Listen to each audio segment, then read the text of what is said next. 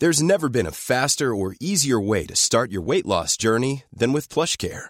PlushCare accepts most insurance plans and gives you online access to board-certified physicians who can prescribe FDA-approved weight loss medications like Wegovy and Zepbound for those who qualify. Take charge of your health and speak with a board-certified physician about a weight loss plan that's right for you. Get started today at plushcare.com slash weight loss. That's plushcare.com slash weight loss. plushcare.com slash weight loss.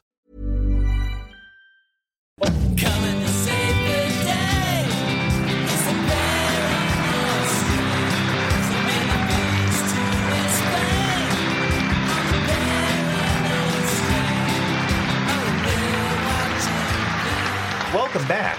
As you know, I'm your arch and approachable, fashionable yet relatable, likable yet super snarky host, Sibling Jesuit, and we're here to spill the tea on all the wacky antics those crazy characters have been getting up to on your favorite show, Reality. Before we get started, I want to give you a standard disclaimer. We are not talking housewives or B-list celebrities playing psychological power games while guzzling liters of rosé. This show isn't about reality TV, it's about reality like the physical world, things as they actually exist, not the way we want to see them. What was it Philip K. Dick said? Oh, yeah, that reality is the thing which, when you stop believing in it, doesn't go away. So, anyway, we know you want to see some sparks fly, so let's bring in our first guests, philosophers George Berkeley and David Hume.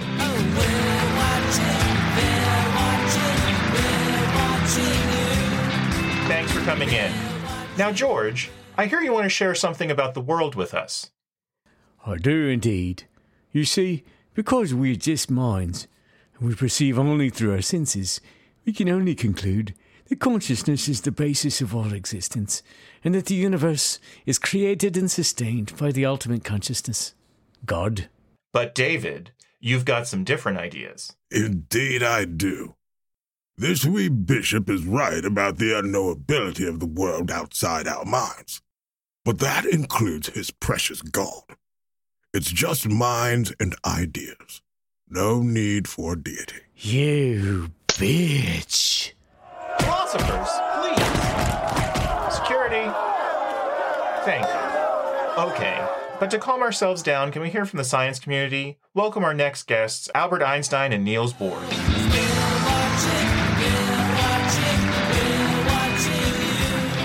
Niels, I understand that you and Al have been hashing out some disagreements lately. Yes, yes. Albert is a lovely man and a wonderful physicist. But he can't seem to accept the fact that at the smallest measurable levels, reality doesn't follow the elegant rules of his theory of relativity, but instead is simply a swarm of possibilities, with nothing fixed or determined. Damn it! God does not play dice with the universe. Albert, we agreed not to fight on TV. Ach, Gott in Himmel. Okay.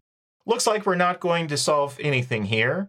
In fact, as it turns out, the more closely we look at reality, the more it appears to be an illusion. Or is it a conspiracy? All I know is it's probably going to make for a strange edition of the Paranoid Strain.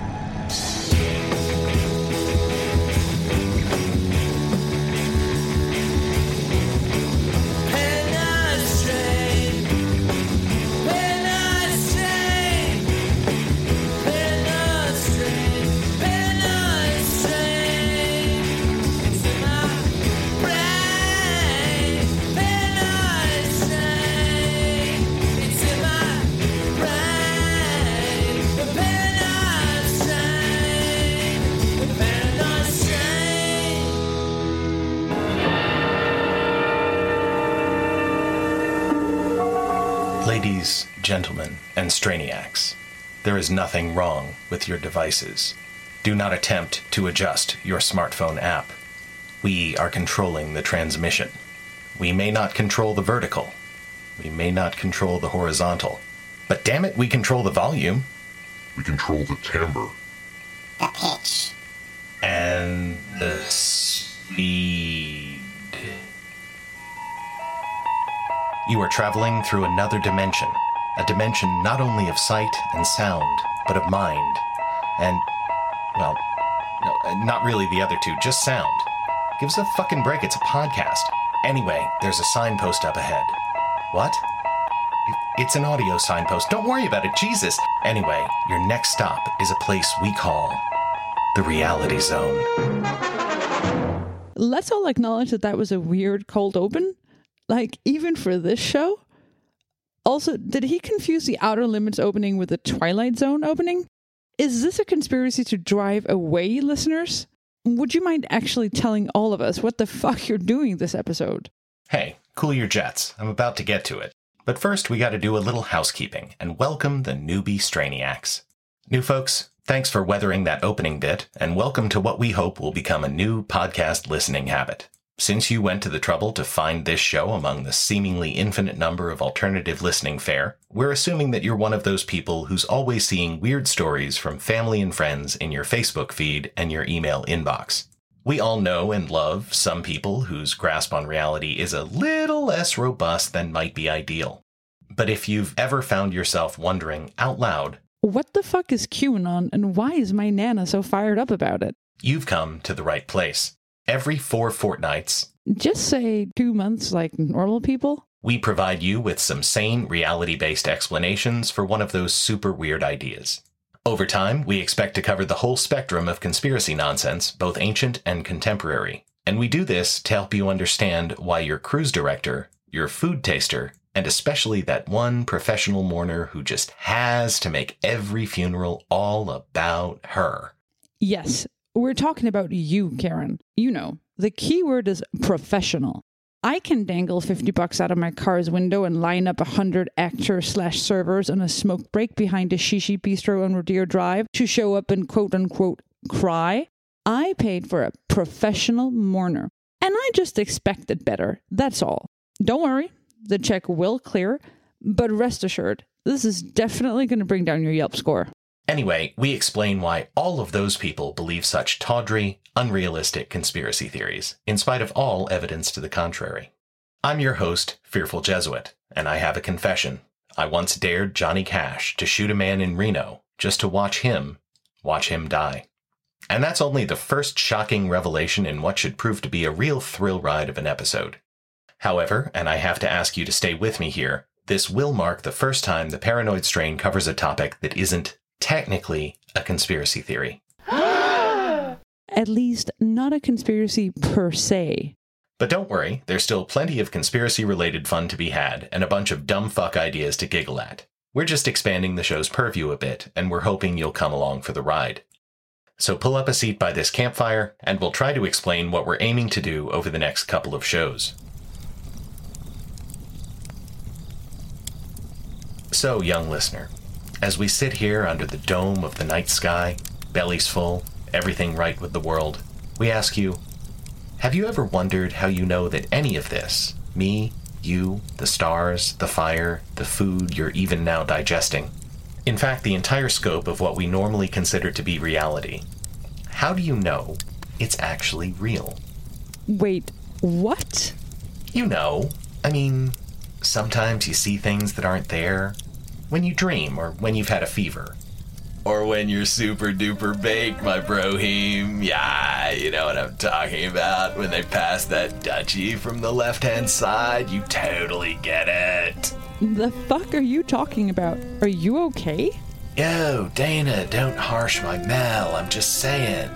Let's say you see a blue sky. Like, how do you even know the blue you see is the same blue that I'm seeing, right? Because I can't get in your head, and like, you can't get in mine.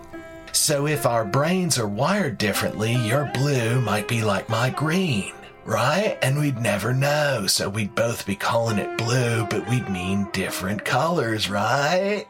This is embarrassing. Do you need me to call someone? Uh, I'm cool.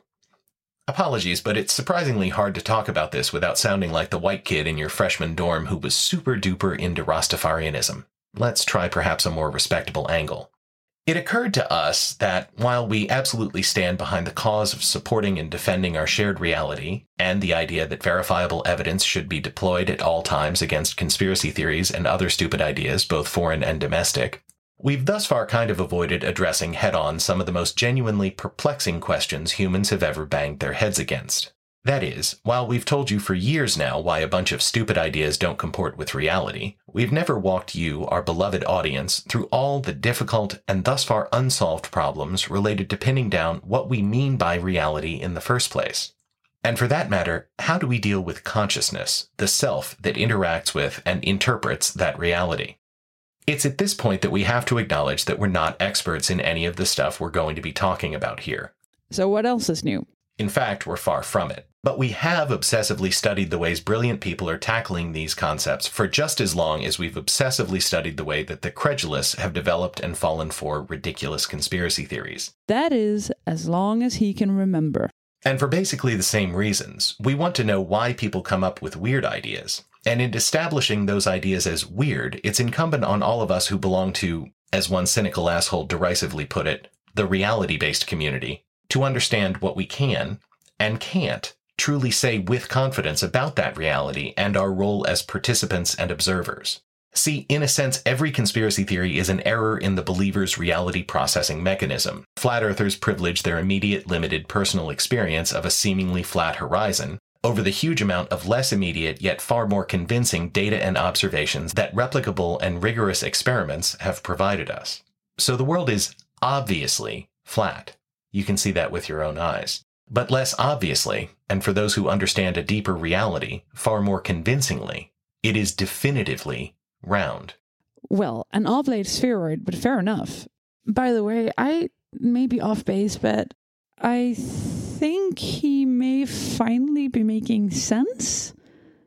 Wait, did I did I get a contact high? So we can and have debunked and ridiculed flat earth beliefs, which is super duper easy. See episode 11. That done, we close the book, acknowledge that some truly determined people can't, And we definitely stole this phrase from somewhere. be reasoned out of a position they didn't reason themselves into in the first place, and move on to the next topic. Which is great.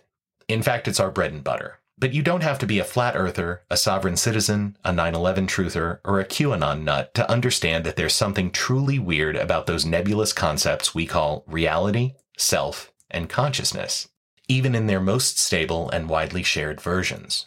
In fact, cutting edge cosmological research, philosophical exploration, and thought experiments inevitably reveal the world to be much less stable, consistent, and comprehensible than we might otherwise assume. So, we're going to do our best to give you a quick, Uh, given the show's loquacious track record, let's say quick ish. tour through the most important ideas and discoveries in these areas over the past couple thousand years, because honestly, we can't think of a single topic that's more endlessly fascinating. It means we get to talk about some of the most significant thinkers the human race has ever produced. And then we'll see how some other yahoos have misapplied these heady investigations into the bedrock of experience to suggest truly insipid horseshit like the Mandela effect. Next, we'll dive into a set of ideas that frame the very functioning of the universe as a kind of conspiracy against conscious agents like us. No sinister cabal of mysterious puppet masters required. Finally, we'll profile a crazy who asks us to re examine all of history from a completely unsupported, mystical, woo woo perspective. Since this is a show about conspiracy theories, we invite you to think of this one as the episode about how various thinkers have approached the idea that the world itself, that all of reality, is in fact an illusion or conspiracy of some kind. A show about the strong possibility that we are doomed never to truly understand reality as it is, but also a show where we explain humankind's best ongoing efforts to get closer to that potentially unreachable goal. Oh, and did we mention that this is the first of a two parter? In a couple months' time, we plan to focus on the career of perhaps the most visionary and also the most utterly whacked out modern avatar of reality questioning. A writer who devoted his short, difficult, drug addled life to expanding the shit out of his readers' minds by exploring the questions of reality, consciousness, and the human condition as mediated by technology. And while we're at it, we'll dive deep into the question of consciousness, as well as obscure heretical Christian sects. I know, but he tells me it's all gonna make sense. Guess we'll find out soon. We already mentioned we're far from experts here, but we need to make an additional admission for the sake of full disclosure. Just as with our JFK show, where we tearfully acknowledged we didn't read the Warren Report per se, but rather depended on secondary sources and critiques, we here similarly have to acknowledge that we're far less well read in the primary literature of both philosophy and science than the following might lead you to believe. For those of you who are fans of Whit Stillman's precocious early film oeuvre, we find ourselves in a very similar position to Tom Townsend in Metropolitan, who, after expounding at length on important authors, admits he has never actually read them. You found Fanny Price unlikable? She sounds pretty unbearable, but I haven't read the book. What? You don't have to have read a book to have an opinion on it. I haven't read the Bible either. What Jane Austen novels have you read? None. I don't read novels. I prefer good literary criticism. That way you get both the novelist's idea as well as the critic's thinking. With fiction, I can never forget that none of it ever really happened, but it's all just made up by the author. We're just trying to keep our dilettante cards clearly displayed on the table so no one accuses us of dealing from the bottom of the deck. Anyway, holy shit, do we have a lot to cover. Let's get to it, and we'll start with a quick overview of how we got here, evolutionarily speaking.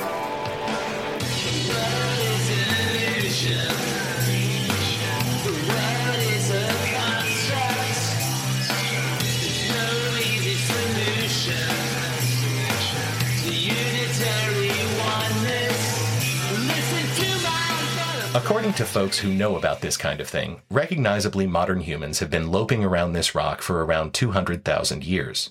But of course, the evolutionary pressures and processes that led to our species started, as near as anyone can tell, about 4 billion years before that.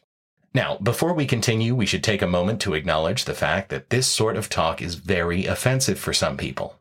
So, dear listener, if you don't accept evolution or the scientifically determined age of the Earth, solar system, galaxy, universe, etc., we want you to know we hear you. And you're just flat fucking wrong. Yep.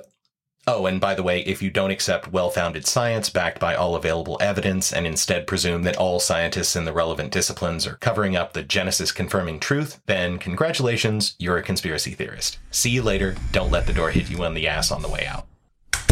By the by, we'll definitely be doing a creationism episode someday, but we can't resist the quick bashing whenever the opportunity arises.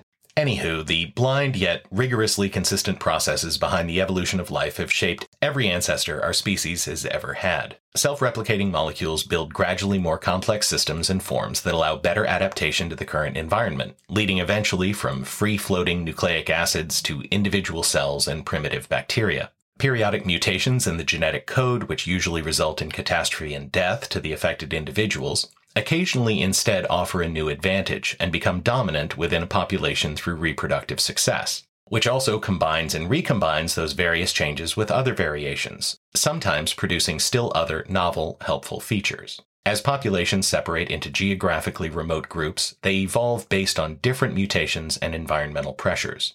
Eventually, they can no longer interbreed with similar populations and a new species is established. Over vast timescales, previously advantageous adaptations become disadvantages, while others are adapted to new uses. Eventually, after a number of world shattering catastrophes, a group of furry, warm blooded, milk producing animals we call mammals get their time in the sun, and a group of these, who have evolved large brain to body ratios and opposable thumbs that help with hunting, evading danger, and manipulating tools, inadvertently also develop unprecedentedly complex mental functions that give them what amounts to cognitive superpowers. For example, they can mentally stimulate alternative scenarios, or even fantastic worlds that have never existed. They can, in a limited sense, kinda sorta predict the future. They are extremely cooperative, If admittedly also quite warlike. And that cooperative tendency, combined with their other advantages, gradually allows them to develop systems for passing along hard won experience, first through speech and then through writing.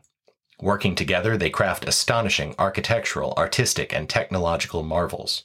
They build magnificent cities. They destroy life threatening diseases. They send members of their species to the goddamned moon. But here's the thing all of these amazing achievements their big brains have made possible, they weren't part of some master plan. They're just effects that, as near as anyone can tell, simply and spontaneously arise once brains reach a certain level of complexity. And don't get us wrong, we are pleased as punch about that turn of events. Seems like podcasting without higher mental functions would be a real pain in the ass. Which is not to say that some podcasts we've heard aren't making a valiant attempt. Oh, snap, Miss Sassy!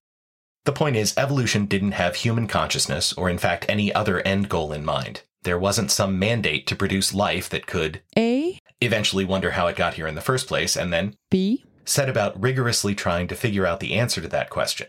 Evolution wasn't, and isn't, strictly speaking, striving toward anything. It's just a description of what happens when self replicating life meets changing environmental pressures. And that's what our big, beautiful, delicious, zombie lust object brains are.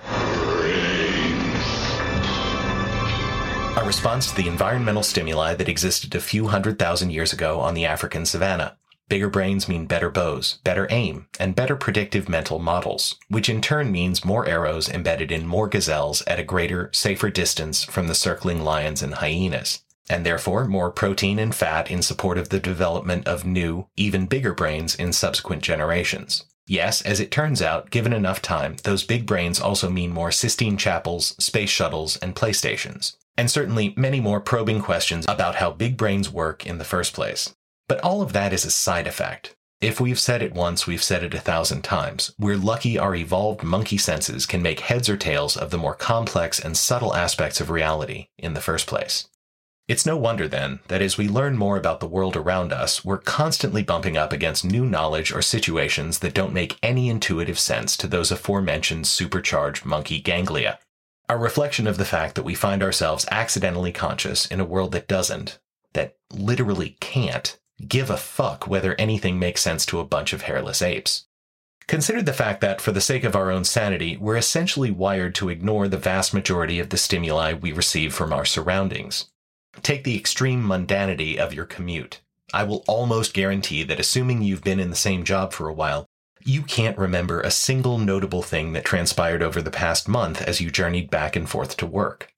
Or for some of you, even what happened after you got to work. Well, somebody's got a case of the Mondays. Is it Friday yet? It's five o'clock somewhere. Someone, please kill me. Are you working hard or hardly working? Seriously, I'm an empty shell. For God's sake, end this nightmare. Same shit, different day. Am I right? But on the other hand, imagine if a person from one of the few hunter gatherer tribes remaining on Earth were suddenly thrust into the same humdrum everyday commute experience. Strapped behind the wheel of a metal dragon, confronted on all sides by rumbling, monstrous contraptions that look like nothing he's ever seen, whizzing by at unimaginable speeds, flashing lights, inexplicable noises.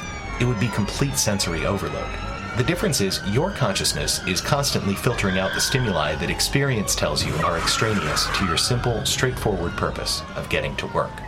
Okay, it's pretty obvious that we focus on a small number of important signals from our environment and filter out everything else. But that's the thing, our brains are so good at dealing with the world as we experience it on everyday terms, reducing down the whole of reality to the parts that help us feed, fuck, or flee, that we almost never experience what unfiltered reality is like. There are exceptions, of course. Specifically, some studies have indicated that hallucinogens like psilocybin and LSD, the effects of which are typically thought of as expanding the mind, brah, actually work by switching off parts of the brain, quoting an article from Scientific American. In effect, psilocybin appears to inhibit brain regions that are responsible for constraining consciousness within the narrow boundaries of the normal waking state.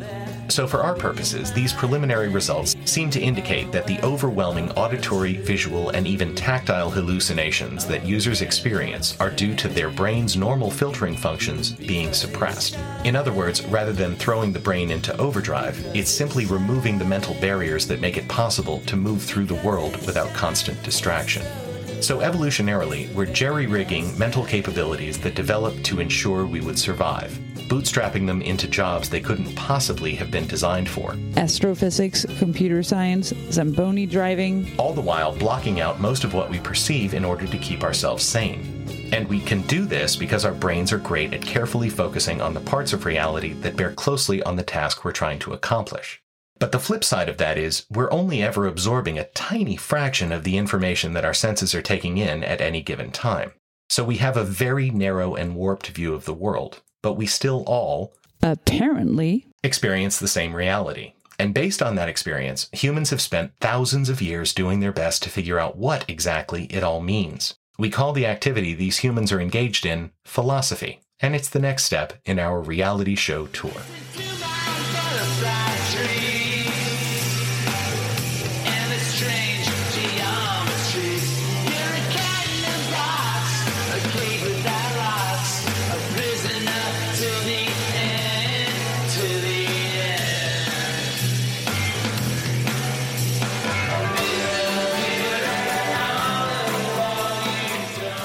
As might be expected for a show dealing with conspiracy theories, and therefore with the ways that humans comprehend and verify reality, we have oftentimes touched on philosophical topics.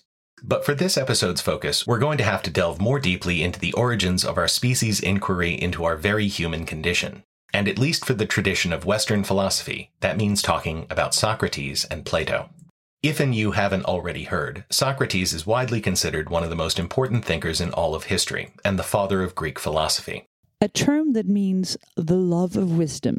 Born in Athens around 470 BC, he spent his time wandering around his city state, asking impertinent questions and being kind of a dick to anyone he thought was a little too confident about anything. Literally anything. Anything at all. Famously, he was proclaimed by the oracle at Delphi, Who, as you may recall from our QAnon episode, was a major religious figure of the time who was thought to channel prophecies from the gods. More accurately, one of a group of women who exposed themselves to toxic and hallucinogenic vapors emanating from a natural cavern and then declaimed inscrutable and usually unverifiable pronouncements about the future of various important Greeks of the period. so the oracle declared Socrates to be the wisest of men.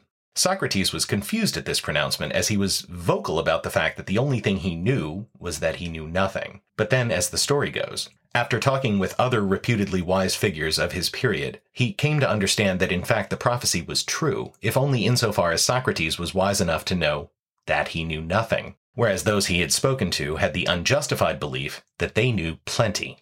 Socrates was an amazing dude. He was eventually tried and convicted of corrupting the morals of the youth of Athens because he told them to question received wisdom from their elders, including the worship of the gods. And instead of throwing himself on the mercy of the court, he essentially used his speech in his own defense to accuse everyone who held his fate in their hands of intellectual and moral cowardice, and tell them that instead of executing him, they should support him at public expense for the rest of his life.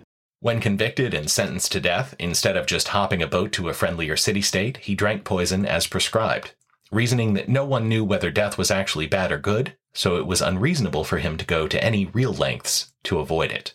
The absurdity and tragedy of all this is nicely encapsulated by Nigel Warburton in his A Little History of Philosophy. About 2400 years ago, a man was put to death in Athens for asking too many questions. Anyway, we like to consider Socrates the secular patron saint of the strain.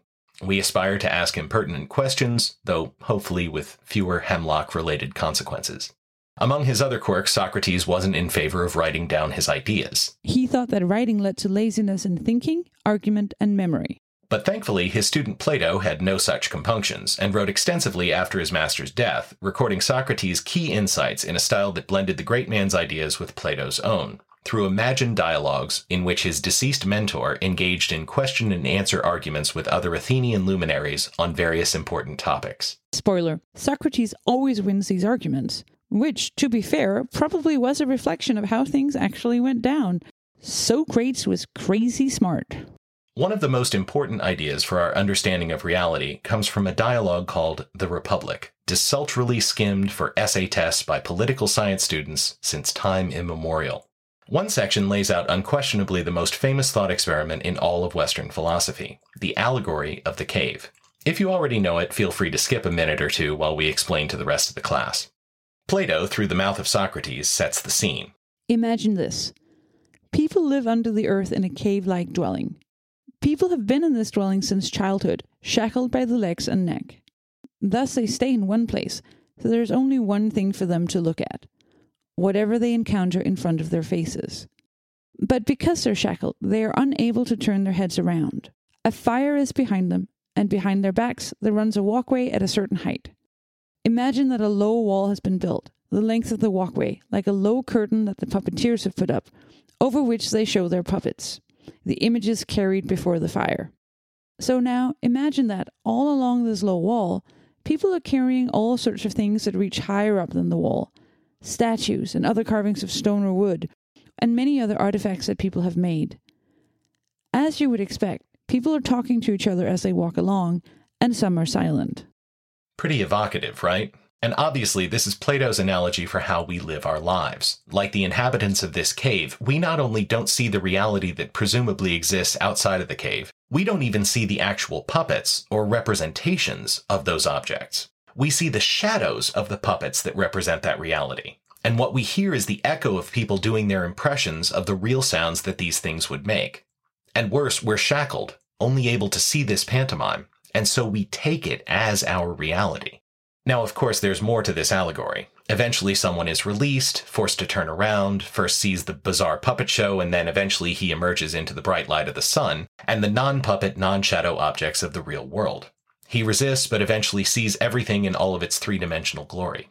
But when he returns to tell his compatriots all about what he's seen, that things are so different from what they experienced it's almost impossible to describe, they find him rambling and incoherent, and resolve to punish anyone who tries to venture out of the cave and disseminate such nonsense in the future. Clearly, this is Plato's shot at the powers that be over their judicial murder of his mentor and hero, Socrates. The Steve McQueen motorcycling over the prison wall in this analogy is the philosopher. And what he experiences outside the cave is a deeper, perfect reality that is inaccessible to all but those who study philosophy, and to them only occasionally. We're not going into it, but suffice it to say that Plato believed that there existed an ideal version of everything subway tokens, cats, Toyota Corollas, Jamila Jamil, of which the versions in this world are merely copies of copies, the shadows on the cave wall. Actually, we're pretty sure this world's Jamila Jamil is the Platonic ideal version. But we digress. What emerges from this is an early example of a philosopher who posited that reality, as it's commonly experienced, is not what it seems. And this argument would rage on throughout hundreds of years of different thinkers and philosophical schools, with a long detour in which, for most folks in the West, reality was whatever the Pope said it was, and if you happened to disagree, eh. The Spanish Inquisition. All of which is super interesting, but we're going to skip forward a couple thousand years to a spare, lonely apartment where a 17th century Frenchman decided he was going to rebuild philosophy from scratch. That man was Rene Descartes, who is generally considered the father of modern philosophy for the sheer, unadulterated brashness of the project he assigned himself, as well as his surprising success in using it to form the bedrock of a new way of looking at the self and its relationship with reality. Descartes decided he had to strip away everything he knew that was received wisdom, that is, anything he'd ever experienced as truth through his senses. That seems a bit extreme. What's the point? Well, you see, young Rene was trying to address the key problem of perception, which, quoting the Stanford Encyclopedia of Philosophy, can be stated thus. The problem of perception is that if illusions and hallucinations are possible, then perception, as we ordinarily understand it, is impossible. In other words, he realized that, technically speaking, he could never be absolutely certain of sensory info from his eyes, ears, nose, touch, etc. Because obviously, those senses can be deceived, as you can learn from Criss Angel, Mind Freak. Well, we presume. In fact, Descartes came up with a scenario where some entity, which he referred to as an evil daemon, produced a completely convincing but utterly unreal world specifically to keep Rennie D in the dark about the true nature of reality. To be clear, he didn't believe this had really happened. He was just hypothesizing an extreme version of his argument to ensure that he didn't depend on anything that could turn out to be a mistaken impression he had received through his senses. Now, again, this means he had to figure out what he could possibly know after eliminating any information that had ever come in through any of his senses. And remember, that of course included everything he'd ever been taught or had ever read. So, don't keep us in the dark. Based on these incredibly strict criteria, was there anything he could know? Just one thing that he was still thinking.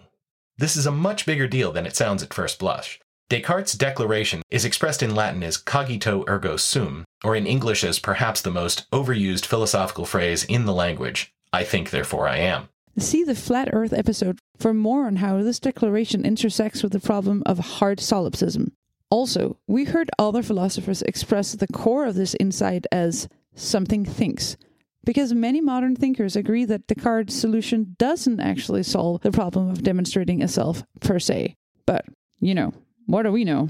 As many times as you may have heard this tossed off in a semi jokey way, it had nothing short of a revolutionary effect on how people looked at our philosophical assumptions about reality and what we could truly be certain of. The rest of Descartes' project has not held up nearly as well. He used his key insight to create a model in which the mind is an immaterial spiritual thing that is connected in some ineffable manner to the physical body. This model is called Cartesian dualism, after its creator, and while it was for a time hugely influential, it's accepted by very few modern philosophers or neuroscientists, and even then usually for non scientific, i.e., religious, reasons.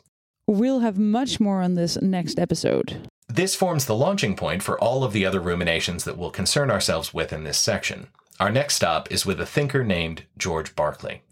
That last name is spelled Berkeley, like the hoity toity Bay Area California town whose world class university we hope and pray that awkward Jesuit will eventually attend. But the philosopher's name is actually pronounced Barkley, like the round mound of rebound. Holy shit, he made a sports reference.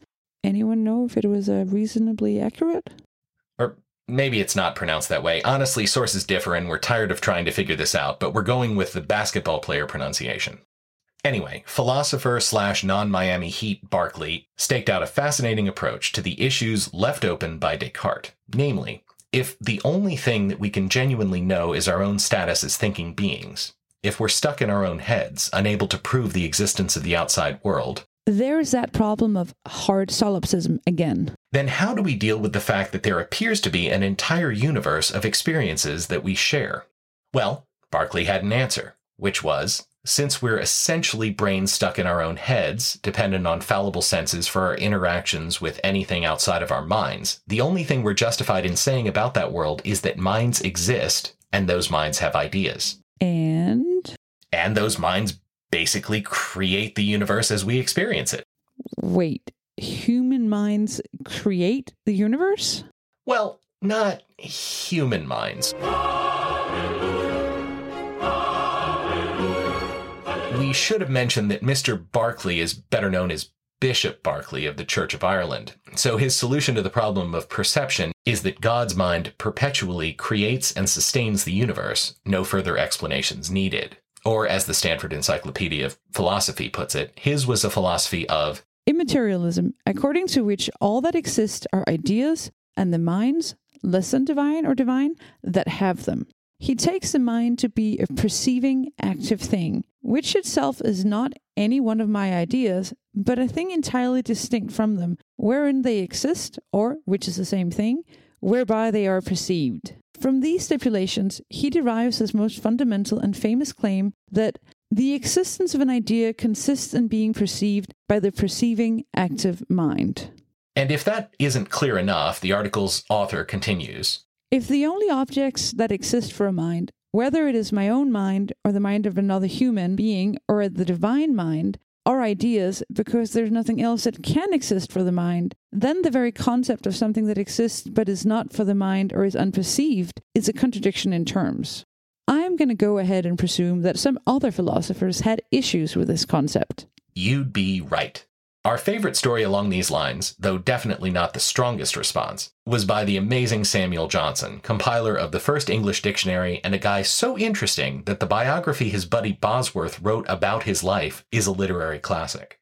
So rather than try and rephrase it, we're just going to quote said bio. After we came out of the church, we stood talking for some time together of Bishop Berkeley's ingenious sophistry to prove the non existence of matter and that everything in the universe is merely ideal. Remember, Berkeley thought only minds and ideas existed. Sorry, please continue. I observed that though we are satisfied his doctrine is not true, it is impossible to refute it. For this next bit, we'd like you to imagine that Johnson is now starring in one of those thug life meme videos that were popular on YouTube a few years ago. Striking his foot with a mighty force against a large stone till he rebounded from it, he declared, I refute it thus.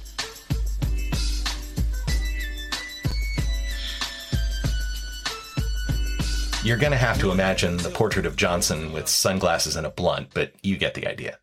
The real shellacking of Berkeley's argument started with the skeptical Scottish legend David Hume. He's still hugely influential, far more so than Berkeley. But he in many ways agreed with Berkeley's concepts, at least insofar as both philosophers are seen as idealists. That is, those who believe that, again, per the Stanford Encyclopedia, The objects and properties that we perceive are in fact mind dependent.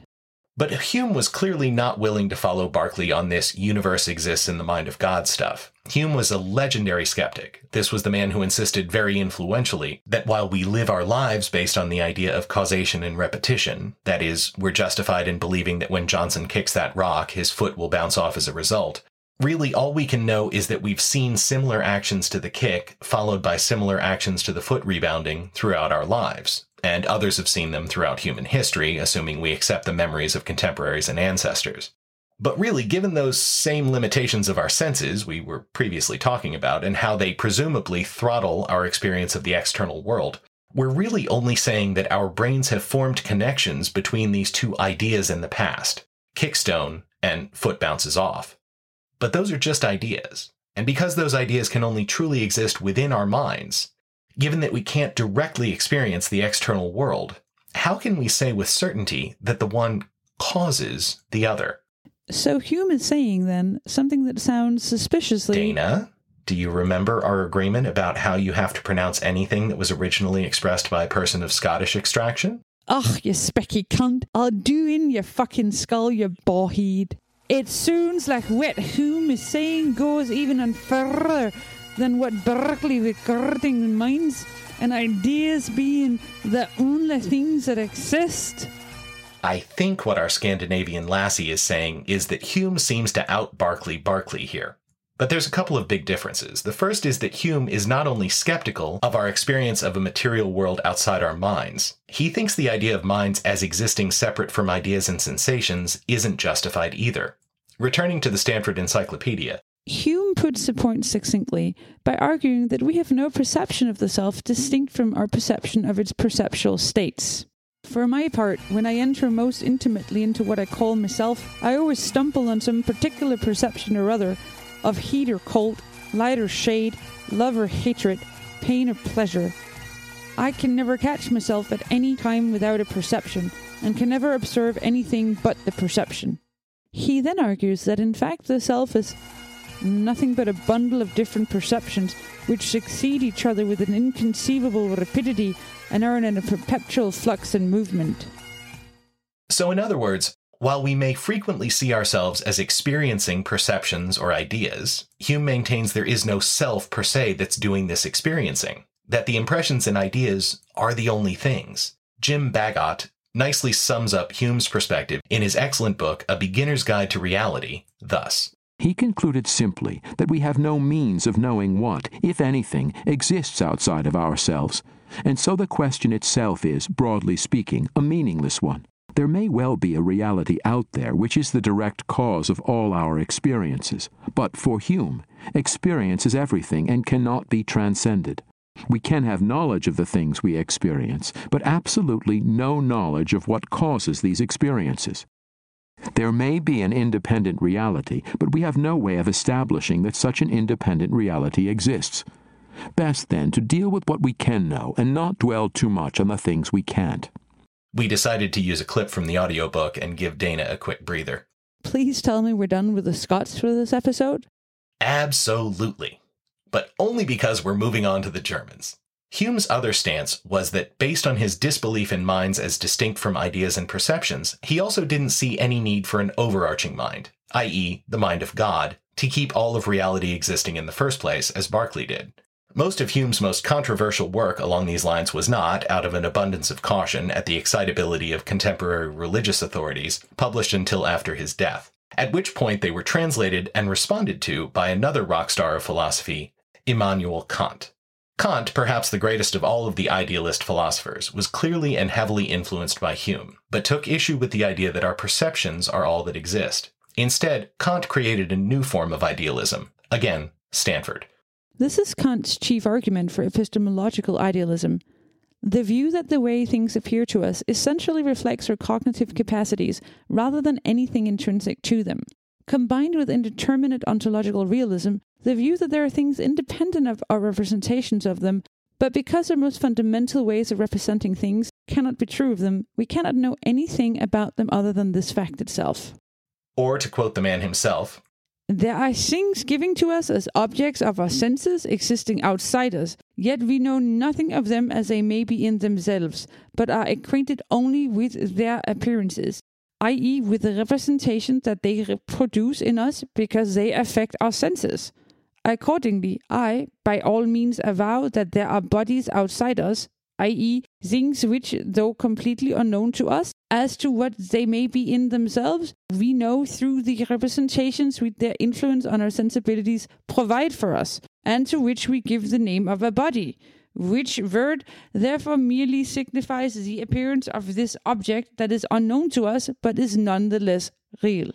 Finally, here's our amateur summary. Kant believed there was a world of real objects, or as he would have it, objects in themselves, but that this is the only thing we can know about those real objects. Other than that brute fact, we can only deal with our ideas of these objects. Again, because our perceptions prevent us from perceiving the real world directly, yada yada yada.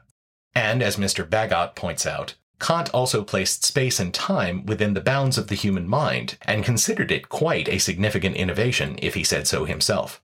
Kant's the last of the major what is reality anyway idealists we're going to spend much time on. But as we make our next move, we'd like to encourage all of you to pick up some of the philosophy books and courses we've outlined in our show notes. The materials that we've used for this section are extensive, though we've done less direct quoting of these sources than usual due to the sheer breadth of the material we're trying to cover. But perhaps the greatest joy of all that you can derive from getting a little more acquainted with the history of Western philosophy is how much more enjoyable it makes listening to the official theme song of the philosophy department of the University of Woolloomooloo. Manuel Kant was a real pissant who was very rarely stable. Heidegger, Heidegger was a boozy beggar who could think you under the table. David Hume could out-consume Wilhelm Friedrich Hegel. And Wittgenstein was a beery swine who's just a Schlossner Schlegel. There's nothing nature couldn't teach about the raising of the wrist. Socrates himself was permanently pissed. Our last brief stop is with Schopenhauer, the famous philosopher of pessimism, who spent much of his time reacting to Kant and in so doing forged an interesting connection. In this inter-German spat, Schopenhauer insisted that Kant was wrong talking about things rather than a thing unto itself. In other words, he maintained the very idea of things being separate rather than part of a unified whole was itself a fundamental misapprehension of what reality is. But here we're going to hand this discussion off to an honest to God professional. That's Dr. Martin Jay, a renowned intellectual historian and the Sidney Hellman Ehrman Professor of History at UC Berkeley. I'm Martin Jay. I'm Professor Emeritus uh, of History at the University of California, Berkeley. My specialties are European intellectual history, mostly 19th and 20th century, visual culture, and critical theory. And I'm fascinated by the relationship between philosophy and the real world. And I think this is a, you know, excellent uh, sort of lead into questions about uh, conspiracy theory. Idealism is an extraordinarily vexed and complex term. But broadly speaking, I would say that there is a preference in idealist explanations uh, of reality for the predominance of spirit, uh, of idea, of notion, of intellect, of concept over material reality. Uh, a predilection that sometimes means that there is a search for something deeper that is uh, ideal, that is different from the empirical reality, from the phenomenal reality, from the reality that we experience. So that idealism tends, in a way, to have what we might call a dual notion of reality, in which there's a difference between surface or phenomenon and depth and essence, uh, which produces the possibility of distrust for mere appearances. Now, the Platonic tradition believes in the reality of forms uh, that are uh, deeper, higher, more eternal than the appearances that uh, participate in them. And that this dichotomy between forms essences and mere appearances and the particulars which they somehow uh, underline or whatever. The importance of Rene Descartes is enormous for modern philosophy, and there are many different ways to try to tease out uh, the uh, implications for the question of conspiracy in particular. The one that I would stress is the importance of Cartesian doubt. I mean, what Descartes does is to say that we cannot base our judgments about the world, about reality, on authority that we can't uh, base it on scripture. We can't base it on textual residues of the past. But we have to basically clear all of that away and think for ourselves. And we need a method to do this. Uh, and we need a method that involves a kind of rational uh, understanding of the ideas in our minds that are clear and distinct that, in a way, give us access to realities that um, certain of our sensual experience and certainly textual residues of the past will not give us. So, this is a theory that, in a way, prepares the modern world for the skepticism uh, and uh, the distrust of authority, uh, which allows people to begin to think about potential occulted realities that produce uh, conspiracies. Now, having said that, Descartes himself was, of course, not a skeptic and tried to rebuild the world on new foundations. So the whole modern uh, enterprise of science and certain modern philosophies are based on a new way of making sense of the world, which does not rely on, say, looking at Aristotelian or other uh, classical sources, but uh, tries to think for itself in the vernacular of the day in French rather than Latin and so forth. So this gives warrant for uh, scientific method, which itself has a strong skeptical and doubting dimension. Now, the other thing about Descartes that's extremely important and that makes him more of a modern thinker than some of his predecessors is his interest in causality and mechanical determination. So that one might say, and this is, I think, a, a crucial issue, that prior to modern science, there was an ambiguity about the notion of reason, the notion of cause, the notion of justification of ground. There were efficient causes, uh, causes that came first, causes that led to effects uh, in a kind of uh, temporal way. Uh, you know, you uh, hit yourself uh, in the foot and your foot hurts. there were also final causes. Aristotle had the notion of final causes, which are teleological. And here the idea is that the purposes that exist in the world, the reasons for something, are not simply uh, given by something that's prior, but by something that will be in the future, uh, a cause that leads to a purpose that is realized by an action in the future. Descartes in modern science was highly skeptical of final causes, of teleology.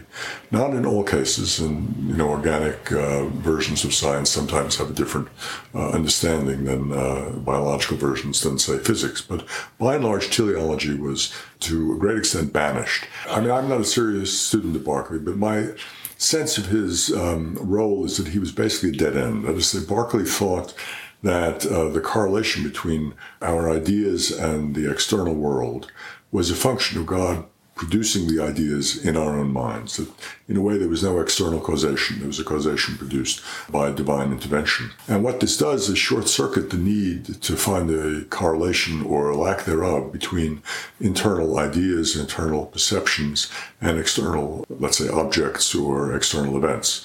So Berkeley, in a way, um, made it too easy. And subsequent idealism, I mean, Kant is the great figure because Hume had basically banished uh, from philosophy through his own skepticism, uh, the Berkeleyan solution. I mean, Hume simply said we just don't have sufficient warrant to make that kind of optimistic assumption about the intervention of God in our own minds. So this led uh, to what Kant famously said was the end of his dogmatic slumber.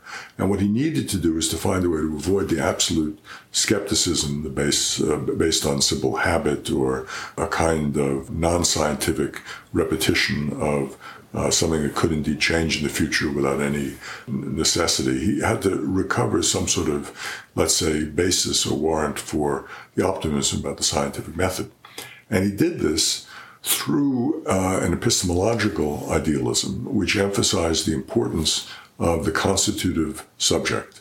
But it was not an individual constitutive subject. It was not an historically bounded constitutional subject. It was not a gendered or culturally specific constitutional subject. It was uh, the subject of, in a way, uh, who is all intelligible beings. I mean, we say simply all humans, but he went even beyond that. So to have some sort of understanding of the world, to have some sort of uh, regularity in the world, we had to assume that all human beings, no matter their backgrounds, no matter their gender or culture, shared a transcendental consciousness which had the capacity to order the world. Now, by ordering it, it doesn't mean creating uh, the world ex nihilo in terms of content, because there were things in themselves that were out there that he ontologically assumed existed, but which we could not know. What we could know were objects of experience, and that experience was produced by the constitutive faculties, uh, we might say, of the transcendental mind in combination with the stimuli from the external world. So, what he called synthetic a priori judgments about that external world involved an a priori quality in the mind, but was synthetic because they produce new knowledge based on uh, the importance of our experience with an external reality. So, whether or not this was fully convincing, and of course, post Kantian uh, idealism didn't think so, it at least avoided the skepticism of Hume without retreating into the overly optimistic idealism based on God's intervention in the human minds of a Berkeley. I mean, Berkeley basically uh, finessed the question of our knowledge of an external reality by saying that it was less important that that external reality had some sort of impact on our consciousness than uh, God's giving us uh, ideas which were commensurate with that external world. So it's a kind of literal deus ex machina that God comes in and uh, saves the day. Now, Descartes also, in a way, used God, uh, the God who would not deceive, in uh, a way to bridge the gap between consciousness and the external world of extension. Basically, was a kind of I would say, jerry built solution, which was based on a certain faith that couldn't be proved. It was not scientific and that ultimately didn't convince people. So, what we get with uh, Hume is taking that to a logical extreme and saying, look, we don't have these guarantees. We can't believe. I mean, Hume is basically a, a pagan, atheistic uh, non believer. But in any event, God does not function for him as a guarantee of the truthfulness of what's in our uh, brains. So, he resorts to habit, to convention, uh, to experience, uh, understood in a certain way, to give us some sort of order, because the world is not utterly random. I mean, I expect the sun to come up tomorrow. It may not. I'm not sure. It doesn't have to. But, uh, you know, I, am not going to uh, go to sleep worried about that. So Hume is, is a man of the world, knows that, is not a skeptic uh, who takes it to a radical extreme. And uh, his genius, in a way, is giving us a reassurance that we don't need the guarantees that Berkeley and you know the deists and others before him, like uh, Descartes, felt we needed to feel secure in a world that no longer believed back in the medieval sense uh, in the universals that could be understood by a simple ratiocination. So he is able to live with uncertainty. And what we get with subsequent idealism, with Kant in particular and his followers, is the fear that that's not enough, that you can't live with uncertainty, that we have to find some ground, we have to find some way to verify, we have to find some way to feel that we're not making it up out of whole cloth and that uh, science is more than just uh, a human invention, that it has some um, commensurability with the world as it exists. I mean, Kant was definitely a believer in the importance of Newtonian science and mathematics and all the recent discoveries as a way to understand the natural world. But he also understood that there were limits to its extrapolation to the world of culture, of uh, morality, of human agency. And so he wrote his second critique, uh, with an interest uh, in the human freedom to intervene in the world. And what it creates is the understanding, we might say, of the world of history, the world of human action, as a world that is ruled to some extent by uh, prior causes, but also by human actions, by human intentionality, by the possibility of being free rather than being uh, an automaton which then, of course, opens the possibility for the types of uh, exaggerated belief in intentionality, in which everything has a purpose, which everything is basically attributable to human intervention. And then, of course, the question is who are the humans who intervene and how broad or narrow are the people with the power to make an intervention that actually has an ultimate impact? And this is a question that we're still, of course, uh, grappling with. To try to make sense of the Kantian legacy uh, in a soundbite is, of course, impossible because of the variety of issues that he dealt with. Kant has been subjected to 200 years of critique, and so there are a thousand reasons why Kant is wrong. But the fact that he continues to be part of the canon and continues to stimulate an enormous amount of literature, some of which is favorable, uh, some of which tries to salvage aspects of his work, shows that the questions he asked are by no means dead. So one would have to really parse which Kant and what defenses are given. But I, I would say Kant is still, in important ways, a player. And there are figures in contemporary political theory, I mean, Jürgen Habermas, to some extent, for example, who derive some of their ideas from a kind of Kantian notion of the limiting of reason, but nonetheless uh, not giving up on a certain kind of reasoning, a certain kind of uh, communicative rationality, which is very different from the strong, emphatic notion of rationality that other uh, idealists like Hegel believed in. Well, I think the major relationship between Schopenhauer and Kant has to be understood through their differing understandings of the notion of will. Kant, uh, especially in the second critique, emphasized the importance of human will uh, as opposed to the determination of the natural world, so that the causality of freedom can be initiated by humans who can will to follow the categorical imperative, follow the laws of reason that are given by some sort of intuitive sense almost of what constitutes an ought, what constitutes duty.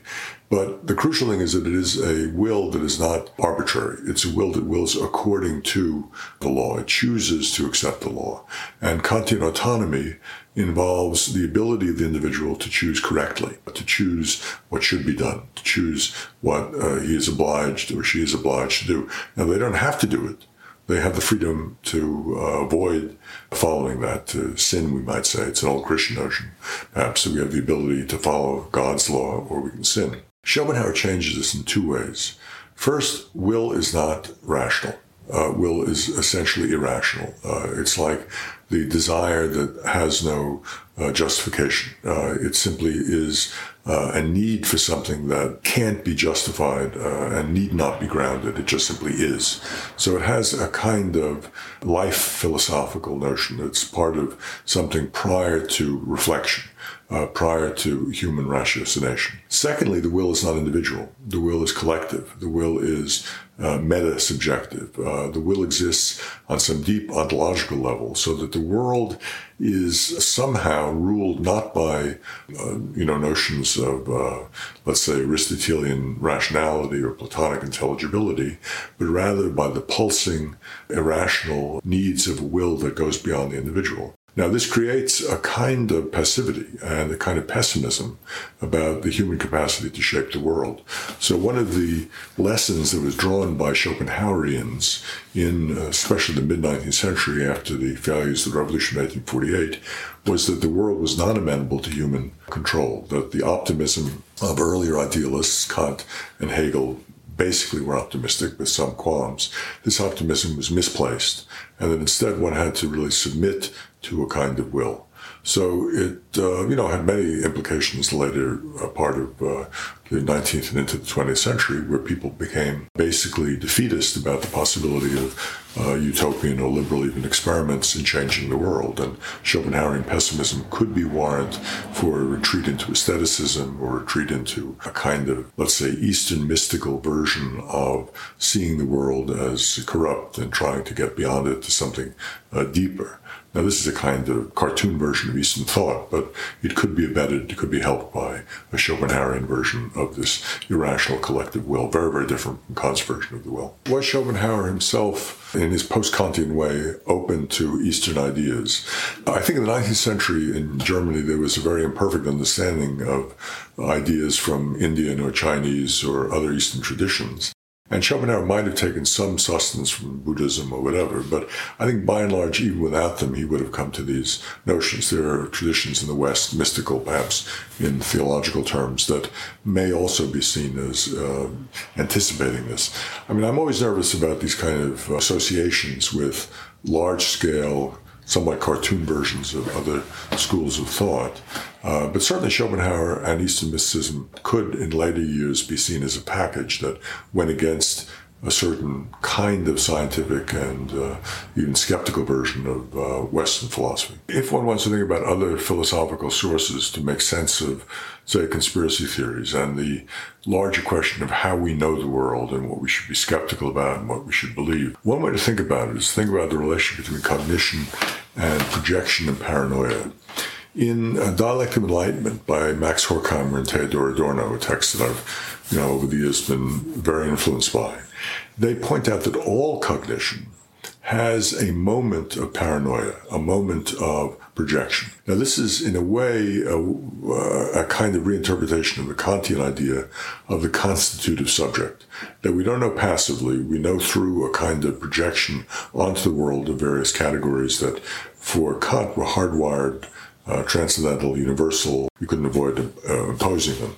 What Horkheimer and Adorno argue is that there's also in historical understanding, not merely understanding the natural world, a certain moment of projection in which we are engaged in a kind of making sense of contingency, making sense of randomness through uh, a kind of ingenious desire to see a figure in the carpet, to use the famous phrase from Henry James, that we don't want to be in some ways uh, skeptics. We want to find some sort of order in the disorder. Now, what this involves is a suspicion of the appearance of disorder on the surface and a belief that there's something deeper. There's something more basic that through a kind of indirect means, not through the immediate evidence of the senses, we can perhaps discern. So the great masters of suspicion, as they were called, this is the term that's introduced by Ricoeur, the great masters of suspicion, Freud, Marx, and I think probably Nietzsche would be the other major figure, all gave us warrant for believing that there were occult forces that we had to understand that were operating behind the backs and against the wills of people. This is Marx's phrase.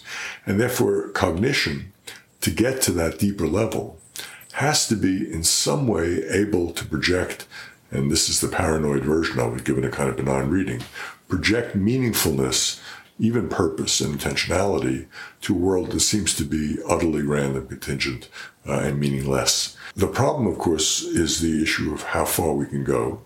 In other words, we look for too much meaning. We look for too much occult operations beneath the surface. We end up having a kind of almost caricature version, say, of Marxist or Freudian understandings of the world, which everything is a result of the class struggle or result of uh, Oedipal uh, rebellion or whatever the kind of version of those uh, explanations might be. So you can go too far, and that there are times when it doesn't provide uh, answers, uh, this kind of desire for meaningfulness, that there is no figure in this particular carpet, or the figure is too complex to be reduced to any one thing. But without that desire, the curiosity for intelligibility, and perhaps the belief that there's some intentionality behind intelligibility, we would have no knowledge of uh, the world at all.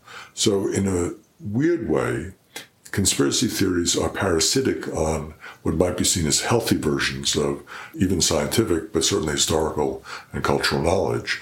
And therefore, they have a kind of plausibility which they would not have in their other fantasies. And we also, of course, know that they're on a spectrum uh, in which there are uh, conspiracies which have been, in fact, proven to be true. Thanks so much to, well, to Dr. J. Is that a second basketball reference? Anyway, thanks for that fascinating interview. And as we prepare to move to our next topic, we want to briefly remind you of Schopenhauer's conclusion that the underlying reality of things unto themselves, as envisioned by Kant, was a misapprehension of a single thing, differentiated only by position in time or space, meaning everything is part of a single unitary whole. And we remind you of that because it's at this point that the pessimistic German ended up discovering that an entirely different, unrelated philosophical tradition got there way before he did. Now, if we're amateurs when it comes to Western philosophy, And make no mistake, we absolutely are. Then our knowledge of the philosophical history of Asia, Stretching thousands of years before the Greeks and encompassing a broad and varied array of robust cultural and intellectual traditions, along with thousands of important philosophers and mystics. which we are, due to our woeful ignorance, going to have to refer to generally under the umbrella term Eastern philosophy, is virtually a crime against podcasting. But it would be even worse for us to ignore it, so we're going to do our level best. We'll limit ourselves to a quick gloss on the collected ideas of various thinkers in Hindu and Buddhist philosophy and how they have explored our perceptions of self and reality, and in turn, how they came to the conclusion that those very concepts are fucked up from the jump. To do so, we're going to rely on a bunch of white, non Asian experts, because we don't speak these languages and we're willing to bet you don't either. So we take what we can get. Yeah. So get off our dick. In his course, Great Minds of the Eastern Intellectual Tradition, Professor Grant Hardy starts us off with the Hindu Vedas and Upanishads. These scriptures and hymns are among the most ancient religious writing in the world and outline the basics of the philosophy that would underpin not only modern Hinduism, but also eventually Buddhism and other important religions. The key concepts for our purposes within those texts are Atman Or the unchanging eternal self, and Brahman. The ultimate external reality that creates and sustains the universe. Hardy continues. The sage's great breakthrough is the equation Atman equals Brahman. The essence of you is identical to the essence of everything else. In the West, this idea is called monism. Our experience of being separate from everyone and everything is an illusion. Moksha comes when we realize this and can be reabsorbed into Brahman, the great world soul. I should note here that moksha is the escape from the endless cycle of death and rebirth that underpins many Eastern religions, where most Western religions are predicated on the desirability of living forever in paradise. Both of the Eastern religious philosophies we're considering are focused on getting out of this whole endless living thing and merging instead with some sort of universal soul, losing all individual identity in the process. Which individual identity, again, is seen as an illusion in the first place. There's actually some really solid scientific reasoning behind the idea that the self is an illusion, which we'll delve into when we cover consciousness next time. But it's amazing to think that, as Schopenhauer realized, Asian religions got to this conclusion thousands of years ago. The other major figure whose thought we need to contend with is Siddhartha Gautama, or as literally everyone better knows him, the Buddha. Like most religious founders, Gautama's life is some combination of fact and myth, with later interpreters adding a variety of unlikely miracle stories around his birth. For example, immediately after his birth, he took seven steps forward. A lotus flower instantly bloomed in each step, and he then recited a poem about how important his birth was. Gangsta. But the more reliable parts of the story are remarkable enough. Born in modern day Nepal in either the 6th or 5th century BC, he was a prince who grew up in luxury, married, and had a son before being overcome with the artificiality of his life. He gave it all up at age 29, leaving the palace and his family behind to become a wandering ascetic holy man. For six years, he traveled with and learned from Hindu ascetics before realizing that he didn't feel like he was learning anything from starving himself and living in filth. He was just hungry and gross. He then formulated what he called the middle way, a mode of living that was neither the sensual world of the palace nor the purely abstemious world of asceticism. His philosophy took a number of ideas from Hinduism, but uniquely he taught that there was no such thing as a soul. Hardy again. All sentient beings are composite, transient, and soulless. Any grasping at permanence ends in failure and suffering. Enlightenment is simply realizing that there is no part of you that is eternal and lasting. Instead, you are a combination of the five aggregates a body, feelings, perceptions, dispositions, and consciousness, all of which are changing all of the time. You may well hear echoes of Hume's assertion that when we consider the self, all we find are appetites and perceptions, right? So, some of those aggregates may outlast your body and be reincarnated in another collection of matter. But if, for example, the collection of aggregates that calls itself Fearful Jesuit could overcome the illusion that there is a fearful Jesuit who has needs and ambitions and desires, then his aggregates would simply dissipate after his death, and then this not Jesuit could find peace and permanence in nirvana.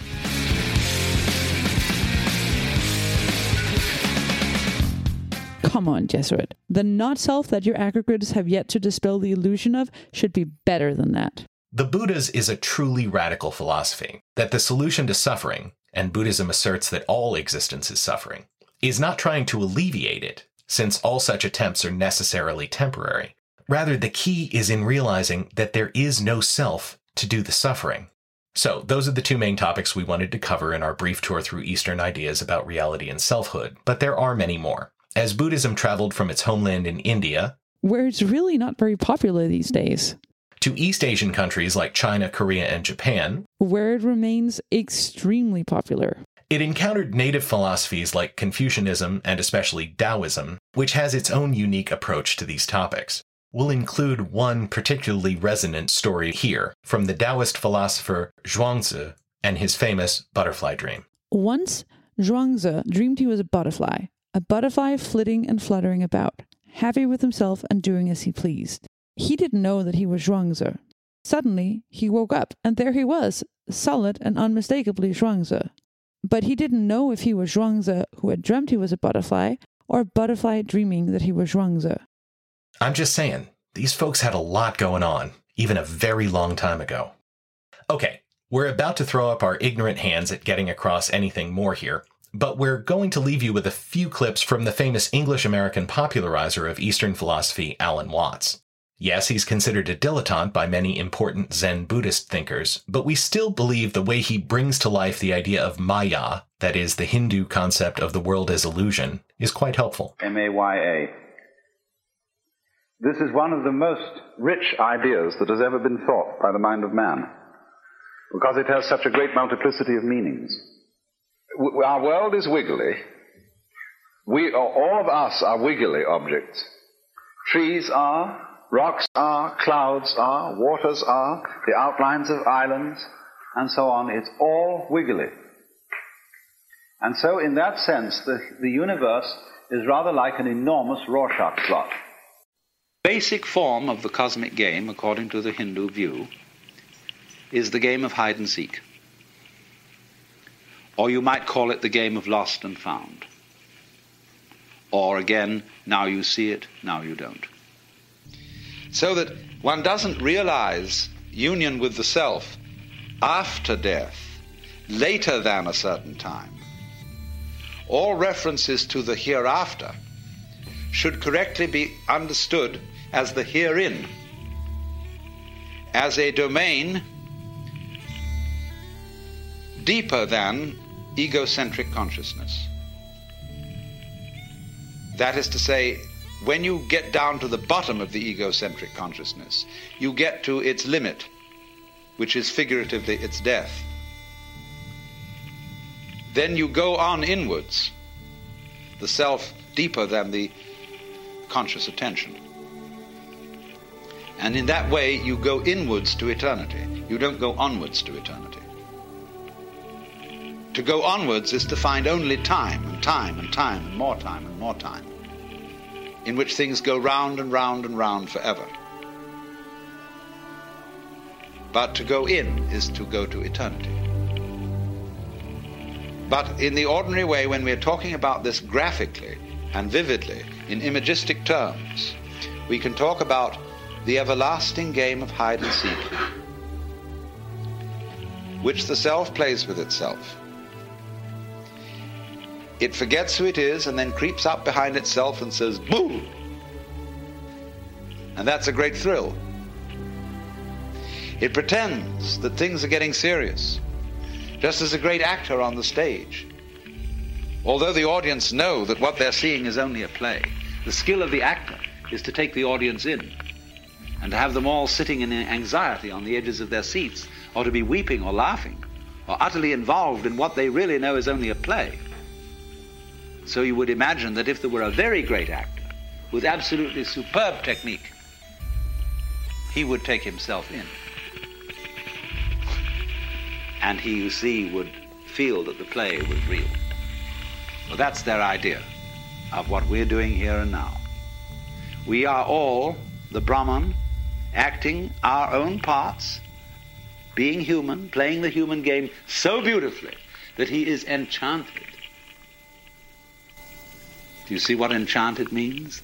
Under the influence of a chant, hypnotized, spellbound, fascinated, and that fascination is Maya.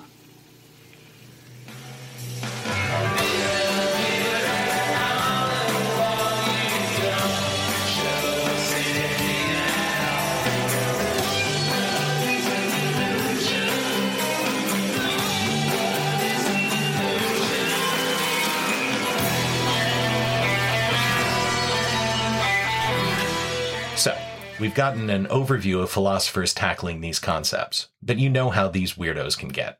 Now it's time for some reassuring information from those stolid, boring, lab coat bedecked, reliable purveyors of sane, unchanging data scientists. Uh oh. Yeah. It turns out that bit you just heard from Watts about reality being wiggly It's far more true in science than you might ideally prefer.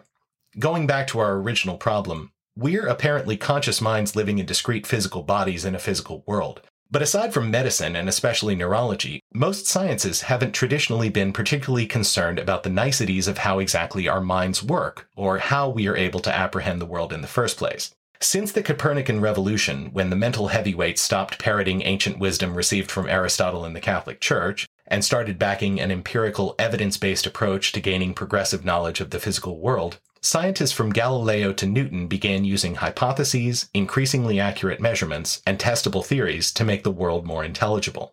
They had an unprecedented, completely amazing success rate. Up through the mid 19th century, everything in the sciences seemed to be converging into a clear, rational picture of a highly mechanistic, almost clockwork universe, where a few simple, albeit brilliant insights, like Newton's laws of motion and Maxwell's equations for electromagnetism, were on the verge of making everything in the past and future of the material cosmos completely predictable. In other words, there was a widespread belief among scientists that if we could ever gain sufficient knowledge of the position and motion of all of the matter in the universe at a specific time, we would be able to completely predict everything that would ever happen in the future, at least in principle. But then shit went and got super weird. Professor Stephen Gimbel has a great courses series on this topic called Redefining Reality, and we strongly recommend it if you're interested in the ways that the last century and a half has, in a sense, been one of ever increasing strangeness in basically every major scientific discipline. There are too many examples to cover here, but let's just consider mathematics and geometry for a moment. Gimbel explains how 19th century mathematicians were perplexed by their inability to derive the fifth postulate of Euclid's geometry. Briefly, that lines passing through two different points that are not parallel will eventually intersect. They kept at it, though, seeking to perfect this ancient and incredibly beautiful system. They failed, but in the attempt, they very cleverly and completely inadvertently managed to derive entirely new geometries that were consistent with the fifth postulate, but not the original four. Worse, these geometries were just as valid as the one Euclid had constructed, given slightly different starting assumptions. Meaning that it was entirely possible to construct an elaborate geometry that looked nothing like the rules that we had used to build our understanding of the real world. Then, in 1931, in the wake of philosopher and mathematician Bertrand Russell's majestic attempt to construct a complete proof for mathematics, Another math genius named Kurt Gödel threw everything into an even bigger kerfuffle, not only blowing a hole in Russell's beautiful edifice, but in doing so proving that he would be able to do the same with any other sufficiently complex system. Yet again, we're way above our pay grade here, but the way we understand it from a variety of sources, including Douglas Hofstadter's math, music, and computer science classic, Gödel, Escher, Bach, Gödel's discovery meant that it would always be possible in any complex system to construct a statement that was essentially paradoxical. He proved, in essence, that it's always within the mathematical realm of possibility to create the equivalent of this statement is false. That is, a statement that, if true, proves its falsity, and if false, prove that it is true. In other words, a statement that will always produce an absurd result. As we indicated earlier, this is only the first of many similar crises in science that, overall, as Dr. Gimbel puts it, gradually teach us that what we assumed are individual, separate, and specific concepts eventually are seen as part of a much grander, more complex, and harder to comprehend web of interdependencies. The undisputed winner of the Weird Scientific Developments of the 20th Century Award is, of course, the study of reality at its most basic physics. The 20th century revolution in this science kicked off when a patent clerk spent the year 1905 proving, among several other things, that Isaac Newton, still perhaps the most brilliant scientist the world has yet known, got a bunch of stuff wrong about stars, planets, galaxies, and motion in the most unexpected ways. Later, he and a bunch of other smarty pantses went on to prove that at the smallest scales, the entire universe is absolutely, positively the weirdest fucking thing that anyone has ever imagined. It's not in any way an exaggeration to say that we are still dealing with the repercussions of these discoveries in terms of how we piece together our view of reality. First, let's gloss over the astonishing insights from the guy with the crazy hair, Einstein, starting with his miracle year of 1905. When, in addition to his special theory of relativity, he also revolutionized the understanding of light, the motion of atoms, the relationship of space and time, and the equivalence of mass and energy and ending with the year 1915 when he introduced his general theory of relativity. In this time, he rewrote all the rules governing how stuff in the universe interacts. Among many many other important and deeply unsettling things, Einstein proved the following One. That there's no such thing as a universal ether that everything moves through. Newton had suggested this hypothetical substance in order to explain both how light and gravity propagated themselves through space, and as the background against which the absolute motion of everything in space could be measured. Einstein did away with the whole thing, which people had been arguing about for a couple centuries. Two. While we're at it, there's no such thing as absolute motion in the universe, as Newton and most everybody else had previously presumed. Instead, you can only measure the motion of an object with regard to another object. Three. Also, there's no such thing as space, or time. Or more accurately, the two are inextricably bound together in a single concept called space-time. Four. No, we're not kidding. They're really kind of the same thing, as in the faster you go through space, the slower you move through time.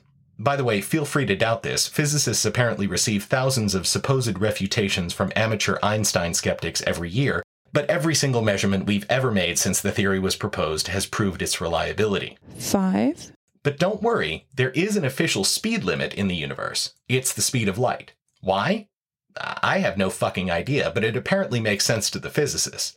Regardless, you can't go faster than light. It's literally baked into the structure of the universe. Six. And if you're traveling at 1,000 miles per hour in the same direction as a beam of light, it travels 186,000 miles per second ahead of you. But if you're traveling 100,000 miles per second along the same route, it still moves faster than you at 186,000 miles per second. And if you're going 100,000 miles per second in the opposite direction, that same beam of light still goes 186,000 miles per second relative to you. Fuck you! That's why! Cause fuck you! That's why! It's a real mindfuck. Seven. What else? You need more? Okay, assholes, gravity is actually a curvature of space. It's like a 3D version of what happens when you roll a ball in a circle on a trampoline with your fat uncle in the middle, and the ball tends to want to fall toward the center. And it turns out that if an object of sufficient mass collapses on itself, Not your uncle. Like, say, a star three or more times as large as our sun. then that mass will cause it to collapse completely, creating an area of space in which gravity is so intense that even light, that scofflaw of speed, can't escape. It's almost like a hole in space that's super dark. Like, so dark is the opposite of white. Somebody should come up with a good name for that. Eight? Also, it turns out that you can turn matter into energy. This one yielded the cogito ergo sum of physics equations, E equals mc squared, and even more impactfully paved the way for nuclear weapons. Nine? Oh, and as a bonus, it turns out Einstein's theory indicated the universe, instead of being infinitely old and of a stable size, would most likely be expanding or collapsing. BT dubs, E-Man hated the fuck out of this last idea and in fact created a whoopsie factor he called the cosmological constant so that his theory would result in the steady state universe everyone expected. But later observations ended up proving that, in spite of Einstein's own doubts, the universe was actually expanding at an increasingly rapid rate, leading directly to the theory and observations that would establish its origins in a Big Bang 14 billion years ago. There's much more, but we think that's enough mind blowing for one unqualified host channeling a brilliant physicist to lay on a podcast audience. Seriously, think about how unexpected, how counter to the way we observe the world working, that these conclusions are. Space is curved, and in fact can get so curved sometimes that not even light can escape. Traveling faster makes time move slower. And, incidentally, increases your inertia? Literally nothing can go faster than light, no matter what, and it isn't a matter of applying more energy, it's just written into the structure of the universe. You can turn ordinary matter into energy, and in fact, doing so produces an astonishing amount of the latter from a few grams of the former. And that's part of the reason why the sun shines? Many of us have heard some or all of these things, but imagine how weird they were for people who were raised in a world where they expected the ongoing progress of science to render the universe ever more explicable. Einstein threw a permanent monkey wrench into that expectation. But what came next was vastly, almost unimaginably more fucked up, because what came next is quantum mechanics.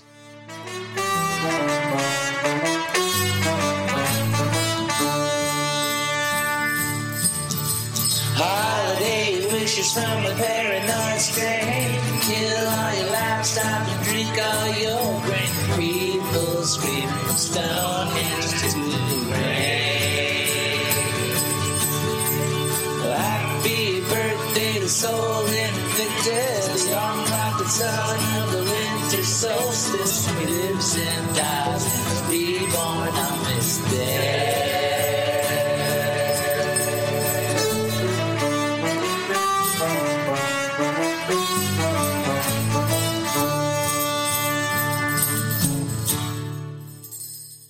There's a lovely quote attributed to super genius quantum theorist Richard Feynman, and it goes something like this If you think you understand quantum mechanics, you don't understand quantum mechanics.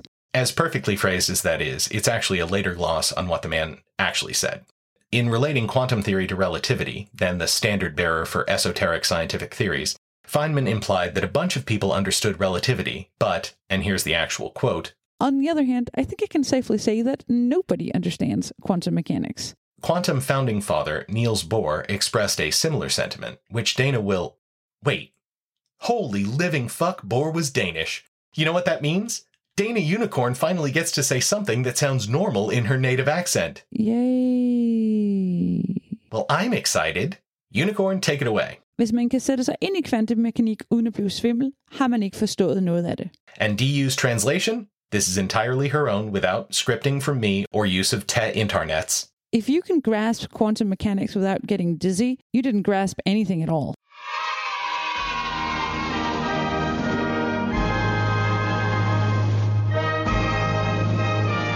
We're so proud.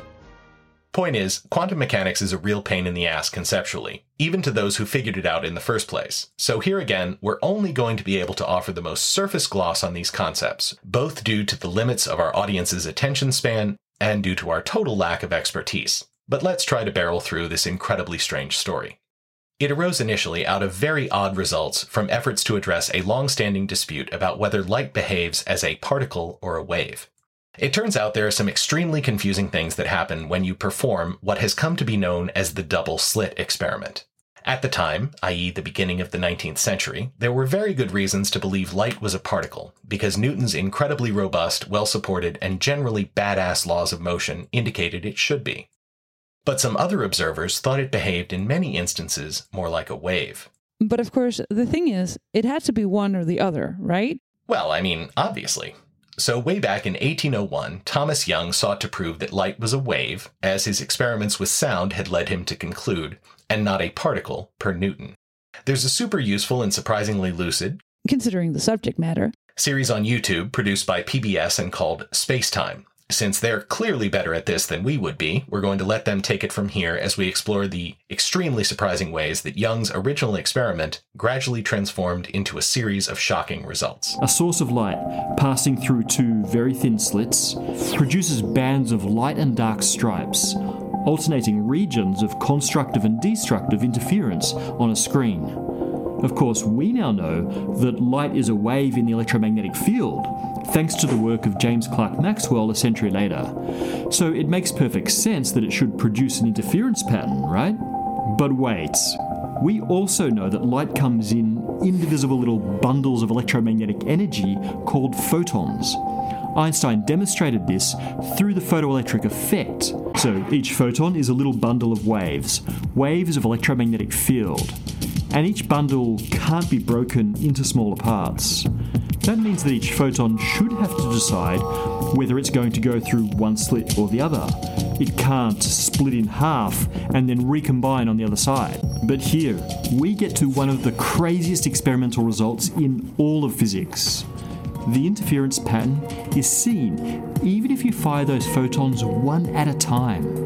If you keep firing those single photons, you start to see our interference pattern emerge once again. This is so bizarre. This pattern has nothing to do with how each photon's energy gets spread out. Each photon dumps all of its energy at a single point.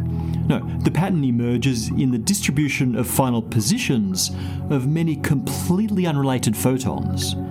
How can that be? Each photon has no idea where previous photons landed or where future photons will land. Yet each photon reaches the screen knowing which regions are the most likely landing spots and which are the least likely. It knows the interference pattern of a pure wave that passed through both slits equally, and it chooses its landing point based on that. Get that? No? Fair enough. And once again, This is definitely one of those topics where the limitations of an audio only format feel acute. Essentially, these experiments unexpectedly proved that even when scientists fired individual photons, which you could think of as sort of light particles and which shouldn't behave like a wave at all, each individual photon would impact on the screen based on the same interference pattern you see when you fire a beam of light, which does behave like a wave. If you still don't get it, check the show notes where we'll have plenty of links, including to the very video you were just listening to. Suffice it to say, this makes no conventional sense. Let's start with what we do know about the double slit result. We know where the particle is at both ends. It starts its journey wherever we put the laser, and it releases its energy at a well defined spot on the screen. So the particle seems to be more particle like at either end, but wave like in between. That wave holds the information about all the possible final positions of the particle, but also about its possible positions at every stage in the journey. In fact, the wave must map out all possible paths that the particle could take. We have this family of could be trajectories from start to finish. And for some reason, when the wave reaches the screen, it chooses a final location. And that implies choosing from these possible paths. So, what causes this transition between a wave of many possibilities and a well defined thing at a particular spot? From these experiments arose two different explanations, each of which is its own real pain in the ass. We'll let space-time explain the first. Let's talk about the view favoured by Werner Heisenberg and Niels Bohr, who pioneered quantum mechanics at the University of Copenhagen in the 1920s. The Copenhagen interpretation says that the wave function doesn't have a physical nature. Instead, it's comprised of pure possibility. It suggests that a particle traversing the double slit experiment exists only as a wave of possible locations that ultimately encompasses all possible paths. It's only when the particle is detected that a location and the path it took to get there are decided. The Copenhagen interpretation calls this transition from a possibility space to a defined set of properties the collapse of the wave function. It tells us that prior to the collapse, it's meaningless to try to define a particle's properties. It's almost like the universe is allowing all possibilities to exist simultaneously, but holds off choosing which actually happened until the last instant. In the Copenhagen interpretation, that final choice of the experiment of the universe is fundamentally random within the constraints of the final wave function.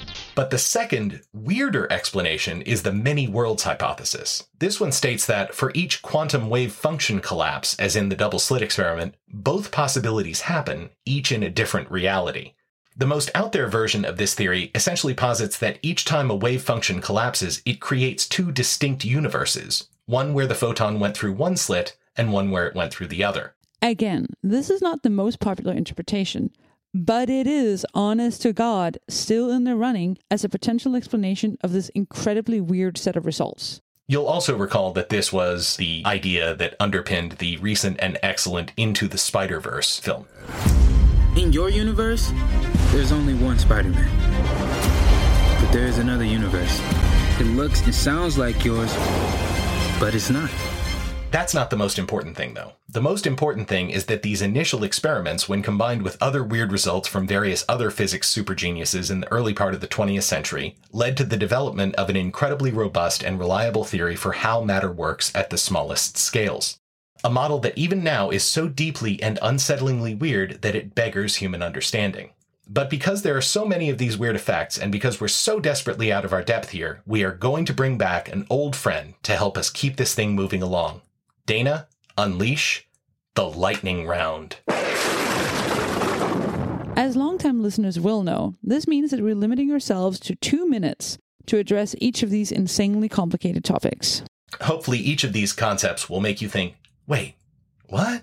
And assuming that's true, we once again implore you to look through any of the multitude of excellent resources we've compiled in our show notes. Now, let's synopsize some of the most subtle and interesting findings in modern physics. Schrödinger's cat. This one relates back to the Copenhagen interpretation of the double slit experiments we heard about earlier. It refers to a thought experiment dreamed up by Erwin Schrödinger, an important Austrian quantum physicist in his own right, to illustrate how absurd certain elements of the theory look when applied at everyday space and time scales. He imagined taking a cat and placing it in a sealed box with a device that had a 50% chance of killing the cat in the next hour. At the end of that hour, he asked, What is the state of the cat? Common sense suggests that the cat is either alive or dead. But Schrödinger pointed out that according to quantum physics, at the instant before the box is opened, the cat is equal parts alive and dead at the same time. It's only when the box is opened that we see a single definite state. Until then, the cat is a blur of probability, half one thing and half the other. This seems absurd, which was Schrodinger's point. He found quantum physics so philosophically disturbing that he abandoned the theory he had helped make and turned to writing about biology. As absurd as it may seem, though, Schrodinger's cat is very real. In fact, it's essential. If it weren't possible for quantum objects to be in two states at once, the computer you're using to watch this couldn't exist. Recall, the idea behind the Copenhagen interpretation was that any quantum effect exists as both a wave and a particle until it's collapsed by the act of observing it. Schrodinger's point, then, is that while this kind of oddity seems a little easier to swallow when we're talking about it affecting indescribably small particles, it becomes far harder to deal with when you imagine an unobserved wave function determining whether or not an animal would die. Or, more accurately, when you imagine such a system pulling the whole apparatus, cat, box, and all, into a state of quantum uncertainty, where the cat exists as both dead and alive until such a time as you open the box, i.e., observe the phenomenon and thereby collapse the wave. Heisenberg's uncertainty principle. Speaking of weird, Werner Heisenberg, one of the fathers of quantum theory, established back in 1927 that there are certain attributes of particles that cannot be known simultaneously. The classic example is that the more accurately you know of a particle's position, the less you can know about its momentum. This one has frequently been a talking point for those who want to establish some sort of version of reality where conscious observers are creating that reality. A la Bishop Berkeley earlier, though for the modern popular version, imagine that slinger of horseship, Deepak Chopra, of which more later. When you get down to it, though, there's a pretty understandable reason for this, explained here by the one and only Neil deGrasse Tyson. I want to know where you are. So I turn on the lights and I say, There you are. All right. Now, let's make you tinier. Let's make you mini me. Okay, like in the movie. Um, Right. So now there's a tiny version of you. I turn on the lights. You're still there. Because if the lights are not on, I can't see you. I don't know where you are. Right. It's that simple. Okay. Okay? When you start becoming the size of molecules, right on down to the size of an atom, and I ask the question, where is the atom? And I turn on the light to see you there, because I think you're there. The light, the photon comes in, hits your atom, and pops you into another location. Hmm. The very act of trying to measure your position prevents me from measuring your position. And it has have jack shit to do with your consciousness or your mind or your eyes or anything.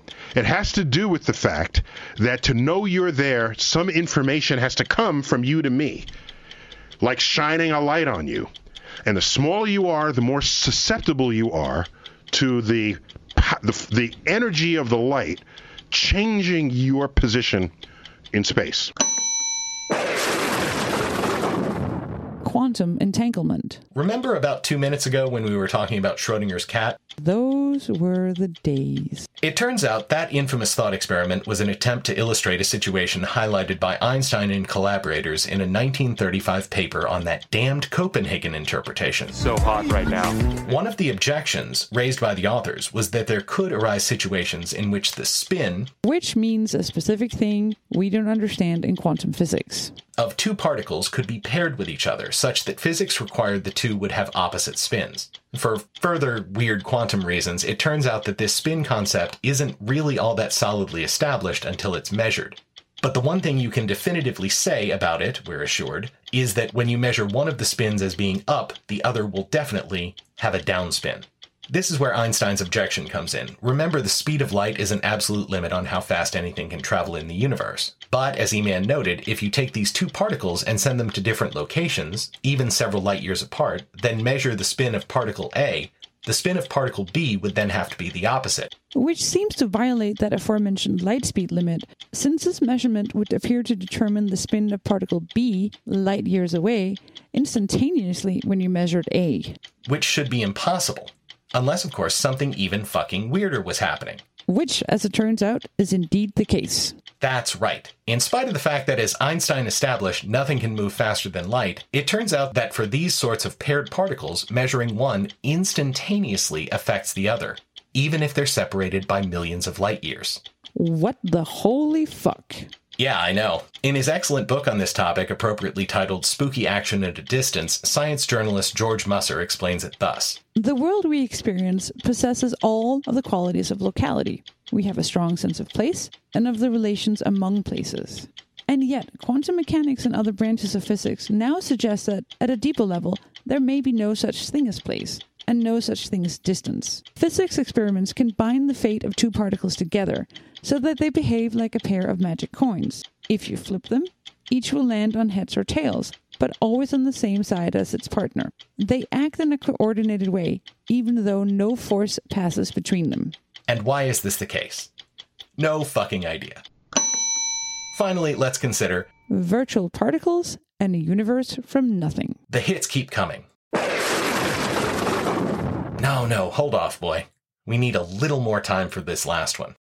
So, the one thing we learn about the universe as we go through our science classes as kids is that, as Douglas Adams once put it, space is big, really big. You just won't believe how vastly, hugely, mind bogglingly big it is. I mean, you may think it's a long way down the road to the chemist, but that's just peanuts to space. Right. Maybe you've seen or heard some of the demonstrations of how vastly unimaginably empty, even comparatively densely packed pockets like our solar system are. We chose this one where a relatable young BBC dude in a leather jacket brings a marble sized Earth to a soccer field he insists on calling a football pitch. Even when the Earth is scaled down to the size of a marble, the Sun is still nearly a metre and a half across. 1.3 million Earths can fit inside the Sun. In fact, this lovely big ball of plasma accounts for 99.86% of the entire solar system's mass. At around 58 million miles from the Sun, or at our scale, the length of roughly five London buses, we encounter the first planet. Mercury, which compared to the Sun would be the size of a tiny, teeny, weeny little pea.